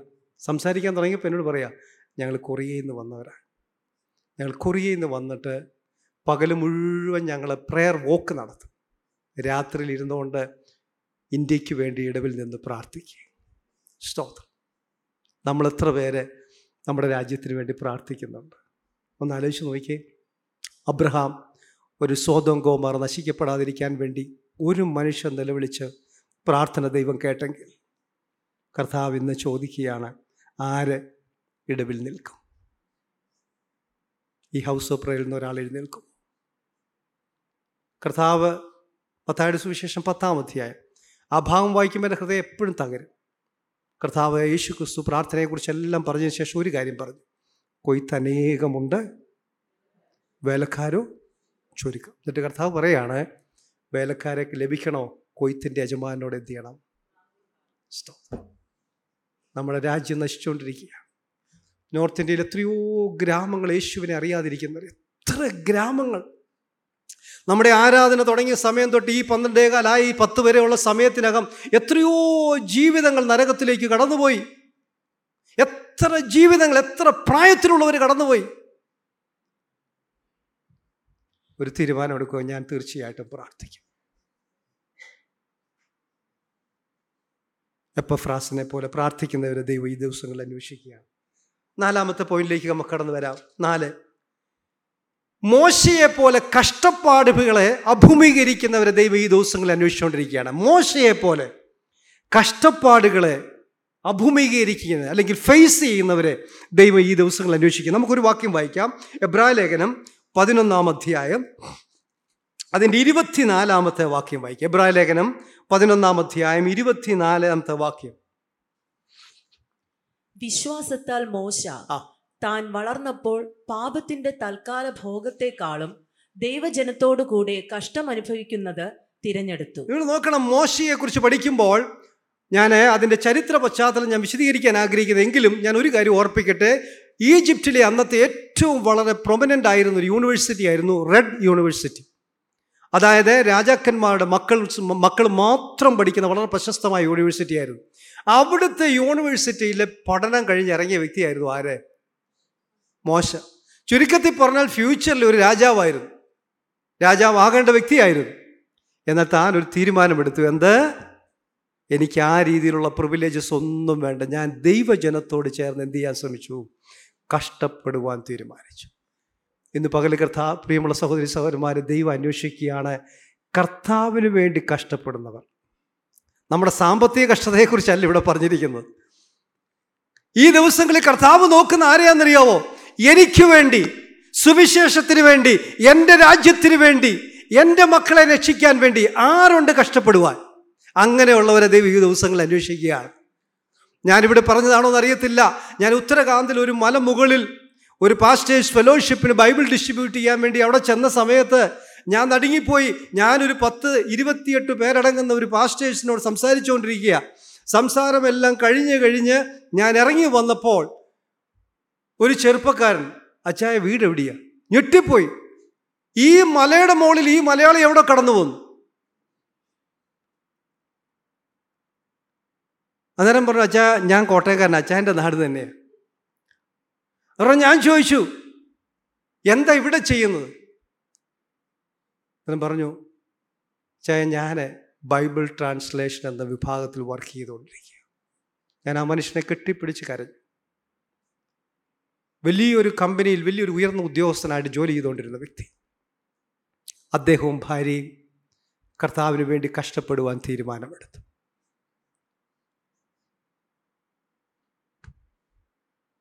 ഞാൻ അന്നേരം കർത്താവിനോട് പറഞ്ഞു കർത്താവേ ഞാൻ അങ്ങേക്ക് വേണ്ടി ഒന്നും ചെയ്യുന്നില്ല. ഒരു ഗ്രാമത്തിൽ ആ ഗ്രാമീണരുടെ ഇടയ്ക്ക് ഒരു ടിൻ ഷീറ്റിനകത്ത് അതിന്റെ താഴെ ചൂട് അതിശക്തം. ഞാൻ അന്ന് അവിടെ ചെന്ന സമയത്ത് അന്ന് ഉത്തരകാന്തിൽ നാൽപ്പത്തി മൂന്ന് ഡിഗ്രി സെന്റിഗ്രേഡ് ചൂടാണ്. ആ ചൂടിനകത്ത് ഭാര്യയും രണ്ട് കുഞ്ഞുങ്ങളുമായിട്ട് ഷീറ്റിനകത്ത് ഗ്രാമീണരുടെ ഇടയ്ക്ക് അവരുടെ ഇടയ്ക്ക് അവരെ പോലെ ജീവിച്ച് അവരുടെ ഭാഷ പഠിച്ച് ബൈബിൾ എന്ത് ചെയ്യുക? അവരുടെ ഭാഷയിലേക്ക് വിവർത്തനം ചെയ്യുക. Mister Simon decided to follow the lord. നമ്മൾ എത്ര പേര്? അങ്ങനെ ഒരു വിളി വന്നാൽ പോകും. കർത്താവ് അന്വേഷിക്കുകയാണ് അങ്ങനെയുള്ള ആരുണ്ട്? അങ്ങനെയുള്ള ആരുണ്ട്? ഞങ്ങളുടെ മൂവാറ്റുപുഴ കോഴ്സിൽ B S N L department ജോലി ചെയ്തുകൊണ്ടിരുന്ന ഒരു സാറ് സീനിയർ സൂപ്രണ്ടന്റ് ആയിട്ടിരുന്ന ഒരു വ്യക്തി. അദ്ദേഹം ഒരു ഇവാഞ്ചലിസം ക്ലാസ്സിൽ പങ്കെടുത്തുകൊണ്ടിരുന്നു. അവിടെ ദൈവത്തിന്റെ പരിശുദ്ധാത്മാവ് ശക്തമായി സംസാരിച്ചു. അദ്ദേഹം വി ആർ എസ് കൊടുത്ത് ഇന്ന് അട്ടപ്പാടിയിൽ ഗ്രാമ അങ്ങ് ആദിവാസികളുടെ ഇടയിൽ കർത്താവിന് വേണ്ടി പ്രവർത്തിച്ചുകൊണ്ടിരിക്കുക. ഗ്രാജുവേഷന്റെ അന്ന് അദ്ദേഹത്തിന്റെ വൈഫ് എന്നെ വന്നിട്ട് പറഞ്ഞു സാറേ ആ ക്ലാസ് അദ്ദേഹത്തെ പൂർണമായി മാറ്റി. മക്കൾ ഓസ്ട്രേലിയയിലേക്ക് കൊണ്ടുപോകാൻ വേണ്ടി എന്ത് ചെയ്യുക? പപ്പായ്ക്കും മമ്മിക്കും വേണ്ടി എല്ലാം ഫയൽ ചെയ്തെല്ലാം വെച്ചിരിക്കുകയായിരുന്നു. ദൈവത്തിന്റെ പരിശുദ്ധാത്മാ അദ്ദേഹത്തോട് തീരുമാനിച്ചു. ആ വർഗീസ് സാറിനോട് പറഞ്ഞ എന്താണെന്നറിയോ? മോശയെ പോലെ കർത്താവിന് വേണ്ടി കഷ്ടപ്പെടുവാൻ ഞാൻ തീരുമാനമെടുത്തു. പ്രിയമുള്ള ദൈവമക്കളെ ദൈവം അന്വേഷിക്കുകയാണ്. അതുപോലെ കഷ്ടപ്പെടുന്ന എത്ര പേരുണ്ട്? കഷ്ടപ്പെടാൻ താല്പര്യമുള്ള എത്ര പേരുണ്ട്? നമുക്കൊരു വാക്യം കൂടെ ഒന്ന് വായിക്കാം. നമുക്ക് വളരെ പ്രധാനപ്പെട്ട ഒരു വാക്യം ഫിലിപ്പ് ലേഖനം ഒന്നാമത്തെ ഇരുപത്തി ഒൻപതാമത്തെ വാക്യം. ഫിലിപ്പ് ലേഖനം ഒന്നിന്റെ ഇരുപത്തി ഒൻപതാമത്തെ വാക്യം നമുക്കൊന്ന് വായിക്കാം. ഫിലിപ്പിയർ ഒന്നിന്റെ ഇരുപത്തി ഒൻപത് അത് ദൈവം തന്നെ വെച്ചതാകുന്നു. അത് ദൈവം തന്നെ വെച്ചതാകുന്നു. ക്രിസ്തുവിൽ വിശ്വസിപ്പാൻ മാത്രമല്ല അവന് അവനു വേണ്ടി കഷ്ടം അനുഭവിപ്പാനും കൂടെ നിങ്ങൾക്ക് വരം ദൈവം നമുക്കൊരു വരം തന്നിരിക്കുകയാണ്. കഷ്ടത എന്നുള്ളത് എന്താണ്? ഒരു വനമാണ്. ഈ കഷ്ടത വരുമ്പം നമ്മൾ കരയുകയല്ല ചെയ്യേണ്ടത്? പിന്നെ എന്താ ചെയ്യേണ്ടത്? ദൈവത്തിന് സ്തോത്രം ചെയ്യുക. നമ്മളിവിടെ വർഷിപ്പ് ലീഡ് ചെയ്ത സഹോദരന്മാർ ഓർപ്പിച്ചതുപോലെ സന്തോഷിപ്പീൻ കർത്താവിൽ എപ്പോഴും എന്ത് ചെയ്യണം? സന്തോഷിപ്പീൻ. നമുക്കൊരു സ്തോത്രം പറയാൻ പറ്റുമോ ഹലേ ലുയ്യ നമുക്ക് എ സിക്കാതിരിക്കുമ്പോൾ സ്തോത്രം പറയാം. പക്ഷേ അല്ലാത്ത അവസ്ഥയിൽ സ്തോത്രം പറയാൻ നമ്മുടെ അതിരത്തെ ബലപ്പെടുത്തുന്നതാണ് പരിശുദ്ധാത്മാവ് ഉള്ളിലുണ്ടെന്നുള്ളതിന്റെ ഒരു തെളിവ്. സ്തോത്രം. ഹലേ ലൂയ്യ ഞങ്ങളൊക്കെ ഈ മിനിസ്റ്റർ ചെയ്യുന്ന എന്തുമാത്രം പോരാട്ടങ്ങളാണ് കടന്നു വരുന്നറിയോ? എന്തെല്ലാം പ്രശ്നങ്ങൾ? രോഗം ഒരു വശത്ത് മറ്റ് വിവിധ ഭവനത്തിലുള്ളവർക്ക് പലർക്ക് രോഗങ്ങൾ. സ്പിരിച്വൽ വാർഫെയർ നമുക്കറിയത്തില്ല ഏതെല്ലാം മേഖലകളിലൂടെയാണ് കടന്നു വരുന്നത്. അപ്രതീക്ഷിതമായിട്ട് മീറ്റിംഗ് അവിടെ ലൈനപ്പായി കിടക്കുന്നു. മറുവശത്ത് മറ്റ് പ്രശ്നങ്ങൾ. ഒരു രീതിയിലും നമ്മളെ കൊണ്ട് എന്ത് ചെയ്യത്തില്ല. പക്ഷെ അനേകർ പ്രാർത്ഥിക്കുന്നവർ ഞാൻ ദൈവത്തിന് സ്തോത്രം ചെയ്യാൻ. Lalitha aunty Romy aunty Annie aunty ഇങ്ങനെയൊക്കെയുള്ള അനേകരെ തോമസ് സാർ എബ്രാം സാർ ഇങ്ങനെ അനേകരെ ഈ മിഷനെ ഓർത്ത് മിഷനെ ഓർത്ത് പ്രാർത്ഥിക്കുന്നതിനായി ഞാൻ ദൈവത്തിന് സ്തോത്രം ചെയ്യുകയാണ്. ചില സമയത്ത് ഞാൻ പറയട്ടെ ഞങ്ങളൊക്കെ ഈ റബ്ബർ ബാൻഡ് വലിയുന്ന പോലെ സ്ഥലത്ത് നമുക്ക് എന്ത് ചെയ്യും? ഈ സ്പിരിച്വൽ വാർഫെയർ ഒരു വലിഞ്ഞു പോകും. പക്ഷേ അനേക ദൈവമക്കളുടെ പ്രാർത്ഥനയാണ് എന്നെ ഇവിടെ ഇന്ന് കൊണ്ട് നിർത്തിയിരിക്കുന്നത്. പ്രിയമുള്ളവരെ കഷ്ടതയുടെ നടുവിലും പാടുവാൻ നമുക്ക് സാധിക്കണം. അതാണ് ദൈവ പൈതലിന്റെ ഏറ്റവും വലിയ പ്രത്യേകത. കഷ്ടത കടന്നു വരുമ്പോൾ ഇട്ടിട്ട് പോകരുത്. അതുകൊണ്ടാണ് നമ്മൾ ഒന്ന് പത്രോസ് നാലാം അധ്യായം അതിന്റെ ഒന്നു മുതലുള്ള വാക്യങ്ങളിൽ പൗലി പത്രോസ് അപ്പോസ്തോലം പറയുകയാണ് കഷ്ടത നമ്മുടെ കർത്താവായ യേശു ക്രിസ്തുവിനെ നമ്മൾ എന്ത് ചെയ്യണം? മാതൃകയാക്കണം. ഹീസ് ദ ബ്യൂട്ടിഫുൾ മോഡൽ നിങ്ങൾ നോക്കിയാൽ നമ്മുടെ കർത്താവായ യേശു ക്രിസ്തുവിനെ കുറിച്ച് പഠിക്കുമ്പോൾ എന്താ സാധിക്കുന്നത്? പഠിക്കാൻ സാധിക്കുന്നത്? അവൻ ഈ ഭൂമിയിൽ ജനിക്കാൻ ഒരു സ്ഥലമില്ലായിരുന്നു. നിങ്ങളൊന്ന് ആലോചിച്ച് നോക്കിയേ. ജനിച്ചതിന് ശേഷമോ എന്തെങ്കിലും നാട്ടുകാർക്കൊരു നന്മ ചെയ്താൽ അന്നേരം കുറ്റം പറയാൻ ഒരു കൂട്ടം ആൾക്കാർ എന്തെങ്കിലും ഒന്ന് ചെയ്യാൻ ശ്രമിച്ചാലോ? ചെയ്യിപ്പിക്കത്തുമില്ല. ഒരു ഉപകാരം ചെയ്യിക്കത്തില്ല. മാത്രമല്ല നിങ്ങൾ നോക്കിയേ തന്റെ ഭാരം പങ്കുവയ്ക്കാൻ തനിക്ക് ആരെങ്കിലും ഉണ്ടായിരുന്നു ഈ ഭൂമിയിൽ? തനിക്കൊരു ബ്രദറില്ല തനിക്കൊരു സിസ്റ്ററില്ല.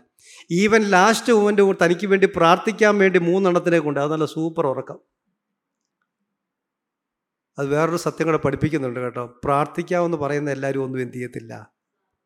അതുകൂടി ഓർത്തോണം.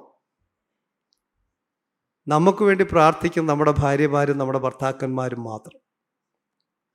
വേറെ ആരും എന്ത് ചെയ്യത്തില്ല പ്രാർത്ഥിക്കണമെന്നില്ല. എന്നാൽ പ്രാർത്ഥിക്കുന്നവർക്കായി ഞാൻ ദൈവത്തിന് സ്തോത്രം ചെയ്യും. അനേകർ ജെന്യുവിനായിട്ട് പ്രാർത്ഥിക്കുന്നവർ. നിങ്ങൾ നോക്കി എത്ര കഷ്ടപ്പാടിലൂടെ ആര് കടന്നുപോയി? നമ്മുടെ കർത്താവായ യേശു ക്രിസ്തു കടന്നുപോയി. കഷ്ടത നമ്മുടെ ജീവിതത്തിൽ ഒരിക്കലും. അതുകൊണ്ടാണ് പത്രോസ് വിളിച്ചു പറഞ്ഞ് ക്രിസ്ത്യാനിയായിട്ട് കഷ്ടം സഹിക്കേണ്ടി വന്നാൽ എന്ത് ചെയ്യരുത്? ലജ്ജിക്കരുത്. ഈ നാമം ധരിച്ചിട്ട് ആരെ മഹത്വപ്പെടുത്തണം? യേശു ക്രിസ്തുവിനെ മഹത്വപ്പെടുത്തണം. കാരണം എന്താന്ന് വെച്ചാൽ എനിക്ക് ഒത്തിരി ഉദാഹരണങ്ങൾ പറയാൻ ആഗ്രഹിക്കുന്നുണ്ട്. സമയം ഞാൻ എടുക്കാൻ ആഗ്രഹിക്കുന്നില്ല. നിങ്ങൾക്ക് ഒരുപക്ഷെ അറിയായിരിക്കാം. എം ഇ ചെറിയാം സാർ മനോഹരനായ ആ സുവിശേഷകൻ. അദ്ദേഹം ഒരു സ്കൂൾ അധ്യാപകനായിരുന്നു. അദ്ദേഹം തന്റെ ജോലിയെല്ലാം റിസൈൻ ചെയ്തിട്ട് മധുരയിൽ സുവിശേഷ വേലയോട് ബന്ധപ്പെട്ട് കടന്നുപോയി. മൂന്നാൽ കുഞ്ഞുങ്ങൾ സുവിശേഷ വേലയ്ക്ക് വേണ്ടി താൻ അവിടെ ഒരു ചെറിയ വീട് വാടകയ്ക്കെടുത്ത് താൻ രാവിലെ സുവിശേഷ വേലയ്ക്ക് വേണ്ടി സഞ്ചിയൊക്കെ തൂക്കി ഒരു കാലം കൂടെയൊക്കെ പിടിച്ച് ഇറങ്ങാൻ പോവാ. ഭാര്യ വിളിച്ചിട്ട് പറഞ്ഞു അച്ചായ ഇന്നൊന്നും ഇല്ല. നീ പറഞ്ഞത് മനസ്സിലായില്ല സാറിന് മനസ്സിലായി പക്ഷേ ഒന്നുകൂടെ എന്ത് ചെയ്യുക അന്നേരം പറഞ്ഞു പച്ചവെള്ളം അല്ലാതെ ഒന്നും ഇന്നില്ല. അദ്ദേഹം പറഞ്ഞു പച്ചവെള്ളം എങ്കിലും ഉണ്ടല്ലോ. എന്ന് പറഞ്ഞിട്ട് എന്ത് ചെയ്തു? അദ്ദേഹം ഇറങ്ങിപ്പോയി. അദ്ദേഹത്തിന്റെ ഉള്ളിൽ തീയായിരുന്നിരിക്കാം അദ്ദേഹം നടന്ന് നടന്ന് പോവുക സുവിശേഷം പറയാൻ വേണ്ടി. അദ്ദേഹം നടന്ന് മുമ്പോട്ട് പോകുന്ന സമയത്ത് വേറൊരു ആദ്യമായിട്ട് അദ്ദേഹം മധുരയിൽ ചെല്ലുക. വേറൊരു മനുഷ്യൻ ഇദ്ദേഹത്തെ കണ്ടിട്ട് പറഞ്ഞു മിസ്റ്റർ ചെറിയാൻ അവിടെ ഒരു പള്ളി സ്കൂളുണ്ട്. അന്നത്തെ ഈ പള്ളി സ്കൂൾ എന്നൊക്കെ പറയുന്ന പള്ളിയോട് ബന്ധപ്പെട്ടുള്ള സ്കൂളുകളായിരുന്നല്ലോ അന്നത്തെ. ഒരു പള്ളി സ്കൂളുണ്ട്. അവിടെ ഒരു ഫോറിനർ വന്നിട്ടുണ്ട്. അദ്ദേഹത്തിന് ഒരു ടീച്ചറെ വേണം. കാരണം ഒരു ഭാഷയൊക്കെ ഒന്ന് വിവർത്തനം ചെയ്തു കൊടുക്കാൻ. താങ്കൾ അവിടം വരെ ഒന്ന് ചെല്ലാൻ പറ്റൂ. ഇദ്ദേഹം പറഞ്ഞു ഞാൻ പോകാം. അങ്ങനെ അദ്ദേഹം ഈ സ്കൂളിന്റെ നേരെ നടന്ന് ചെല്ലുക. ഒരു ഇദ്ദേഹം ഇങ്ങനെ ദൂരെ നിന്ന് വരുന്നത് കാലം കൂടെയൊക്കെ പിടിച്ച് വരുന്നത് ഈ ഫോറിനർ അവിടുന്ന് കണ്ടു. അദ്ദേഹം തൊട്ടടുത്ത് വന്നപ്പം ഇങ്ങനെ പറഞ്ഞു മിസ്റ്റർ ചെറിയാൻ പേര് പോലും അറിയത്തില്ല ആദ്യമാണ് ഇൻട്രൊഡ്യൂസ് ചെയ്തില്ല. ഈ ഫോറിനർ നേരിട്ട് പറയാണ് mister Cheriyan your Jesus is living നിന്റെ യേശു എന്ത് ചെയ്യുന്നു ജീവിക്കുന്നു. ഇതിന്റെ ഉള്ളിൽ ഭാരമാണ് അദ്ദേഹം ആ ഫോറിനർക്ക് കൈ കൊടുത്തിട്ട് ആ സ്കൂളിന്റെ പുറയിലത്തെ വരാന്തയിലേക്ക് പോയി അവിടെ കിടന്ന് പൊട്ടിക്കരഞ്ഞ് നിലവിളിച്ച് അദ്ദേഹം എഴുതിയ പാട്ടാണ് യേശു ക്രിസ്തു ഉയർത്തു ജീവിക്കുന്നു ഹലേ ലുയ്യ അദ്ദേഹം മടങ്ങി വന്നു.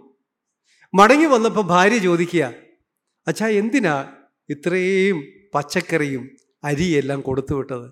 നമുക്ക് ഈ ചൂറ് ചെറിയ മുറിക്കാതെ എവിടെ കൊണ്ട് വെക്കും? ഉടനെ ചെറിയ സാറ് പറഞ്ഞു എടി ഞാനിതൊന്നും കൊടുത്തു വിട്ടില്ല. ആ ചായം കൊടുത്തു വിട്ടില്ല. ദൈവം ദൂതന്മാരെ കൊണ്ട് എന്ത് ചെയ്താ? ഒരു കാള വണ്ടിയേൽ മൂന്നാൽ ചാക്ക് അരി പച്ചക്കറി ഏതാണ്ട് ഒന്ന് രണ്ട് മാസത്തേക്കുള്ള സകല സാധനങ്ങളും. കഷ്ടതയുടെ നടുവിൽ കൈവിടാത്തവരാണ് നമ്മുടെ കർത്താവ് ചെറിയ കഷ്ടതയും വേദനകളൊക്കെ കടന്നു വരുമ്പോൾ കർത്താവിനെ കുറ്റം പറഞ്ഞ് ഓടിപ്പോകുന്നവരായി തീരരുത് കഷ്ടതയുടെ നടുവിൽ വില കൊടുത്താൽ ഒരു ക്രൗൺ കർത്താവ് നമുക്ക് വേണ്ടി ഒരുക്കുന്നു. സ്തോത്രം. വേദനകളും പ്രയാസങ്ങളും ഇല്ലാത്തവരാരുമില്ല ദേവദാസന്മാരെ. ഡൽഹി പട്ടണത്തിൽ ആറ് മെഡിക്കൽ സ്റ്റോറുള്ള ഒരു മനുഷ്യൻ അദ്ദേഹം എന്നോട് പറഞ്ഞു കോടീശ്വരന. എന്നോട് പറഞ്ഞു എത്ര രൂപ വേണേലും ഞാൻ നിങ്ങൾക്ക് തരാം. പക്ഷേ എനിക്കൊരു കാര്യം എനിക്ക് വേണ്ടി പ്രാർത്ഥിക്കണം. ഞാൻ ഇപ്പോഴും ഉറങ്ങുന്ന ഒരു പിൽസ് കഴിച്ചാണ് പണം നമുക്ക് സമാധാനം തരത്തില്ല. കഷ്ടതയോട് നമ്മളെ കൈവിടാത്ത ഒരു വ്യക്തി മാത്രം നമ്മുടെ കർത്താവായ യേശു ക്രിസ്തു അതുകൊണ്ട് കർത്താവ് ഈ ദിവസങ്ങളിൽ അന്വേഷിക്കുന്ന നാലാമത്തെ വ്യക്തി ആരാണ്? മോശയെ പോലെ കഷ്ടപ്പാടുകൾ സഹിക്കുന്നവരെ ദൈവം ഈ ദിവസങ്ങൾ അന്വേഷിക്കുകയാണ്. അഞ്ച് നെഹമ്യാവിനെ പോലെ ജനത്തെക്കുറിച്ച് ഭാരമുള്ളവരെ ദൈവം ഈ ദിവസങ്ങളിൽ നോക്കുകയാണ്. നെഹമ്യാവിനെ പോലെ ജനത്തെക്കുറിച്ച് ഭാരമുള്ളവരെ ദൈവം ഈ ദിവസങ്ങളിൽ നോക്കുകയാണ്. നമുക്കൊരു വാക്യം വായിക്കാം. നെഹമ്യാവിന്റെ പുസ്തകത്തിലേക്ക് ഒന്ന് കടന്നു വരാം. നെഹമ്യാവിന്റെ പുസ്തകം ഒന്നാം അധ്യായം. ഞാൻ ഇതേ പുൾപ്പിറ്റിൽ നിന്നുകൊണ്ട് നെഹമ്യാവിനെ കുറിച്ച് പറഞ്ഞിട്ടുള്ളതാണ്. നിങ്ങൾ പലരും അത് കേട്ടിട്ടുള്ളത് കൊണ്ട് ഞാനത് ആ വിശദീകരിക്കുവാൻ ആഗ്രഹിക്കുന്നില്ല. നെഹമ്യാവിന്റെ പുസ്തകം ഒന്നാം അധ്യായം. അതിന്റെ രണ്ടാമത്തെ വാക്യം ഒന്ന് വായിച്ചാട്ടെ. രണ്ട് മൂന്ന് വാക്യങ്ങൾ മാത്രം. എന്റെ സഹോദരന്മാരിൽ ഒരുത്തനായ ഹനാനിയും യഹൂദയിൽ നിന്ന് ചില പുരുഷന്മാരും വന്നു. ഞാൻ അവരോട് പ്രവാസത്തിൽ നിന്ന് തെറ്റി ഒഴിഞ്ഞു പോയ യഹൂദന്മാരെ കുറിച്ചും എരുശലേമിനെ കുറിച്ചും ചോദിച്ചു. മതി ഒന്ന് നമുക്ക് അടുത്ത വാക്യം വായിക്കാം.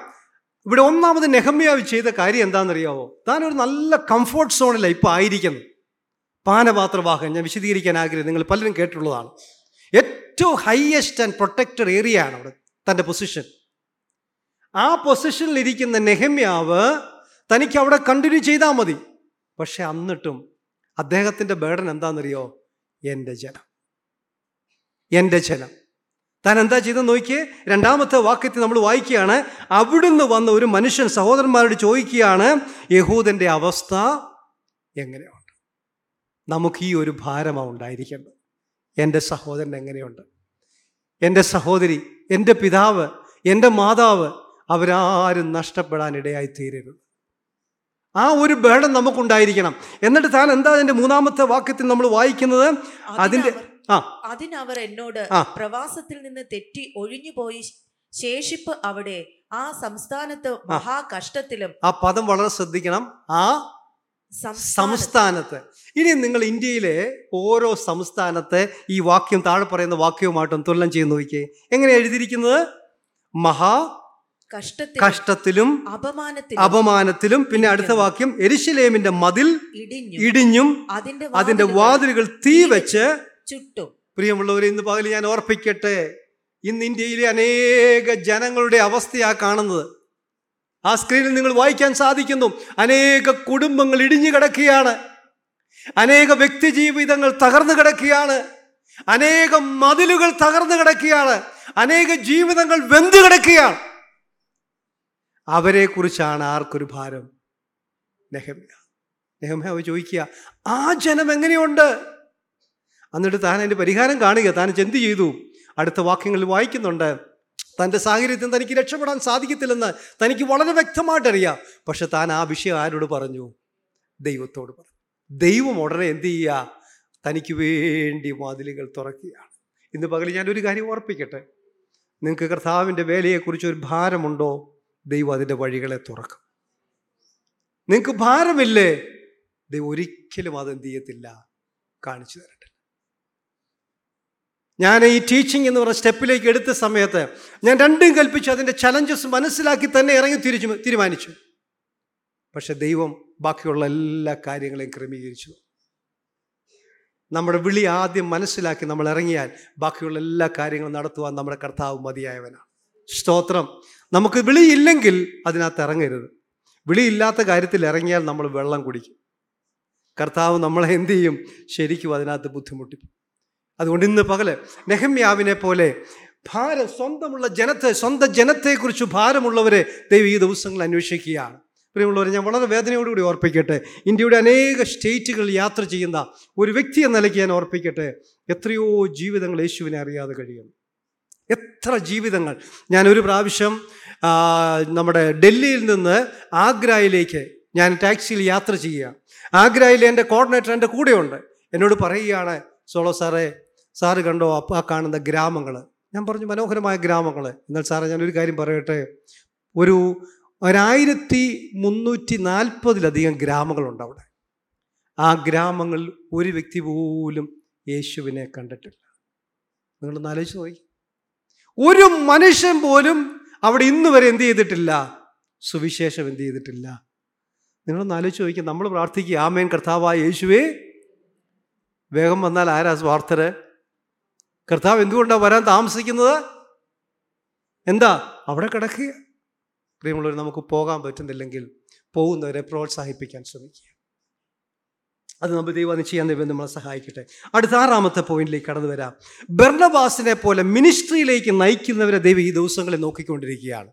ബെർണബാസിനെ പോലെ മിനിസ്ട്രിയിലേക്ക് നയിക്കുന്നവരെ നമുക്കൊരു വാക്യം വായിക്കാം. അപ്പോസ്തല പ്രവൃത്തികൾ അതിന്റെ ഒൻപതാം അധ്യായം ഇരുപത്തി ആറാമത്തെ വാക്യം നമുക്കൊന്ന് വായിക്കാം. അപ്പോസ്തല പ്രവൃത്തികൾ ഒൻപതാം അധ്യായം അതിന്റെ ഇരുപത്തി ആറാമത്തെ വാക്യം. ആരെങ്കിലും ഒന്ന് വായിച്ചാട്ടെ?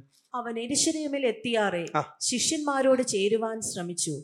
എന്നാൽ അവൻ ഒരു ശിഷ്യൻ എന്ന് വിശ്വസിക്കാതെ എല്ലാവരും അവനെ പേടിച്ചു. നമുക്കറിയാം ആരെ കുറിച്ച് പറയുന്നതാ? പൗലൂസിനെ കുറിച്ച് പറയുക. കാരണം താൻ ചെയ്തു കൂട്ടി കാര്യങ്ങളെ കുറിച്ച് ചിന്തിക്കുമ്പോൾ എന്ത് ചെയ്യാൻ പറ്റത്തില്ല? ഒരു പ്രൈസിലോട് പോലും കൊടുക്കാൻ പേടിയ. അതുകൊണ്ട് എന്ത് ചെയ്തു? പലരും എന്ത് ചെയ്തു? ഭയപ്പെട്ടു. എന്നാൽ നമ്മളവിടെ വായിക്കുകയാണ് ഇരുപത്തിയേഴാമത്തെ വാക്യം. ബർണബാസോ അവനെ കൂട്ടി അവനെ കൂട്ടി അപ്പോസ്റ്റന്മാരുടെ അടുക്കൽ കൊണ്ടുചെന്ന് അവൻ വഴിയിൽ വെച്ച് നിങ്ങൾ നോക്കിയേ ബർണബാസിന്റെ പ്രത്യേകത എന്താണെന്നറിയോ? എല്ലാവരും ഉപേക്ഷിച്ചു. ബർണബാസിന് വേണേ പറയാം okay I'm sorry Paul you take your own decision I did my level best പക്ഷെ അതല്ല താൻ ചെയ്തത്. എന്താ താൻ ചെയ്തത്? അവിടെ ഒരു ഉപയോഗിച്ചിരിക്കുന്ന ഒരു പദമുണ്ട്. എന്താണെന്നറിയാവോ? കീപ്പ് ഓൺ താൻ എന്ത് ചെയ്തു? തുടർമാനമായിട്ട് എന്ത് ചെയ്തുകൊണ്ട് പ്രസ് ചെയ്തുകൊണ്ടിരുന്നു. ആരെ? അപ്പോസ്തലന്മാർ മാത്രമല്ല അതിന്റെ അടുത്ത വാക്യങ്ങൾ നമ്മൾ വായിക്കുന്നുണ്ട്. പൗലൂസെ അപ്പോസ്തോലന്മാർ നിന്നെ ഇപ്പം അംഗീകരിച്ചില്ലേ? നിന്റെ ശുശ്രൂഷ അവസാനിപ്പിക്കേണ്ട. നിന്നെ ഏൽപ്പിച്ച കാര്യം നീ എന്ത് ചെയ്തു? എന്നാൽ പൗലൂസ് അതാ ചെയ്ത് പൗലൂസ് തന്നെ ഏൽപ്പിച്ച ശുശ്രൂഷ താൻ എന്ത് ചെയ്തു? താൻ കണ്ടിന്യൂ ചെയ്തു. എന്നാൽ നോക്കിയേ ബെർണബാസ് അവനെ ഓർത്ത് പ്രാർത്ഥിച്ചുകൊണ്ടിരിക്കുകയായിരുന്നു. നമ്മൾ ചരിത്രങ്ങളിൽ വായിക്കുന്നുണ്ട്.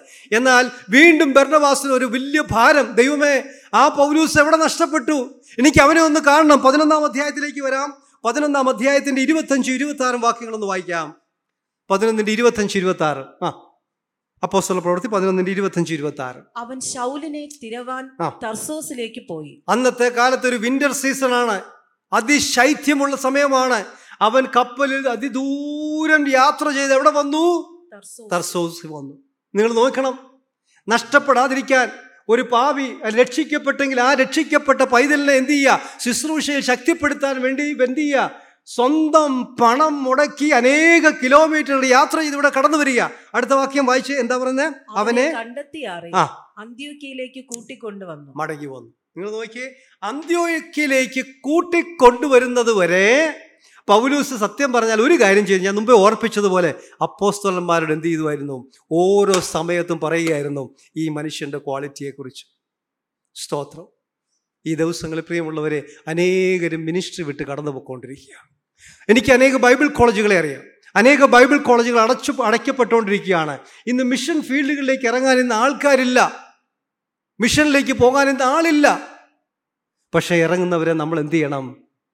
ഒന്ന് പ്രോത്സ ഒന്നുമില്ലേലും നിസ്സാരം നമുക്ക് ചെയ്യേണ്ടത് എന്താണെന്നറിയോ? ഒരു ടെക്സ്റ്റ് മെസ്സേജ് എങ്കിലും വായിച്ചിട്ട് brother sister we are praying for you we are with you brother അങ്ങനെ ഒരു വാക്ക് നമ്മൾ അവർക്ക് കൊടുത്താൽ അത് അവർക്ക് കൊടുക്കുന്ന ഒരു ടെൻ തൗസൻഡ് റുപ്പീസിനേക്കാളും എന്താണ്?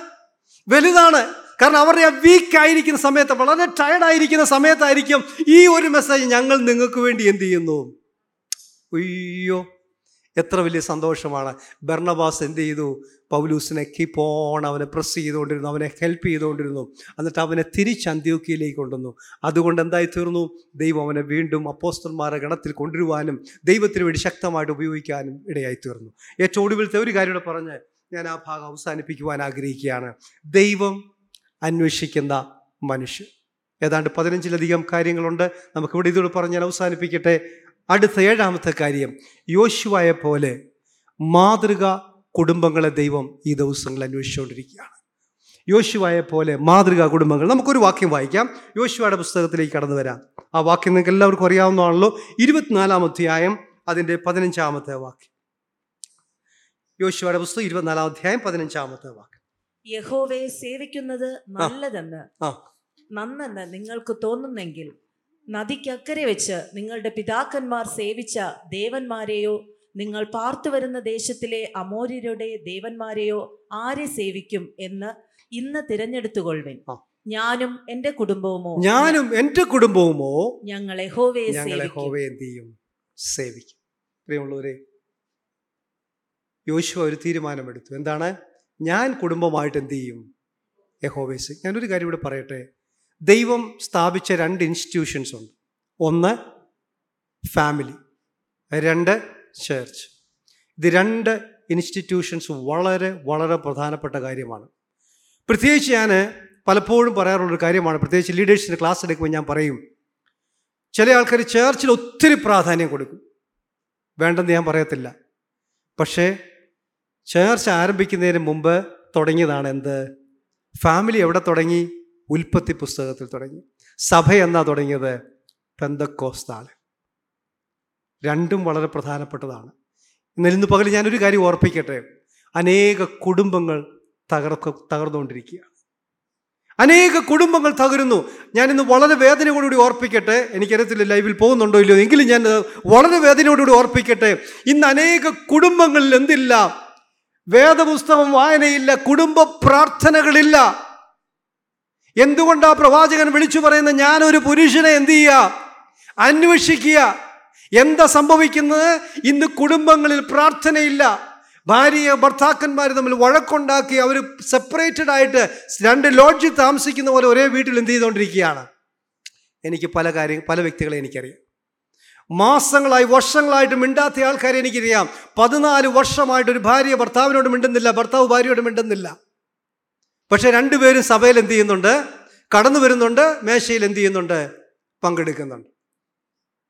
അവരുടെ വീട്ടിൽ ചെന്നാൽ അവരുടെ ബിഹേവിയർ കണ്ടാൽ ഇതുപോലൊരു ഫാമിലി ലോകത്തിൽ എവിടെയെങ്കിലും ഉണ്ടോ നമ്മൾ എന്ത് ചെയ്യും? സംശയിക്കും. ഇന്ന് പകൽ ഞാൻ ഓർപ്പിക്കട്ടെ കുടുംബങ്ങൾ തകർന്നുകൊണ്ടിരിക്കുന്ന ഒരു കാലഘട്ടമാണ്. എന്തെങ്കിലും ഒരു മിസ്റ്റേക്ക് ഉണ്ടായാൽ അന്നേരെ പറഞ്ഞ് സോറി പറഞ്ഞ് എന്ത് ചെയ്യണം?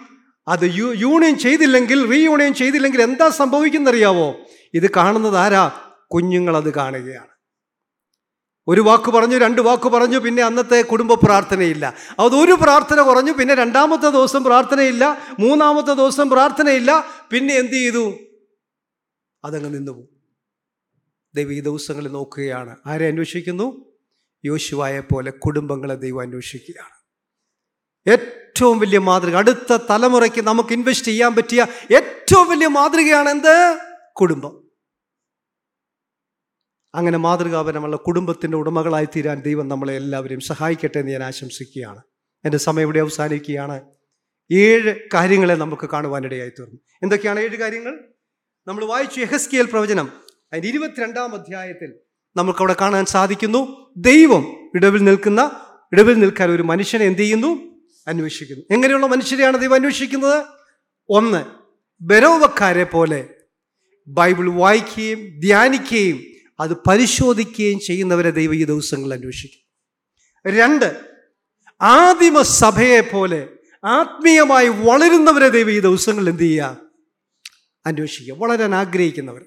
മൂന്ന് എപ്പഫ്രാസിനെ പോലെ പ്രാർത്ഥിക്കുന്നവരെ ദൈവം ഈ ദിവസങ്ങളിൽ അന്വേഷിക്കുക.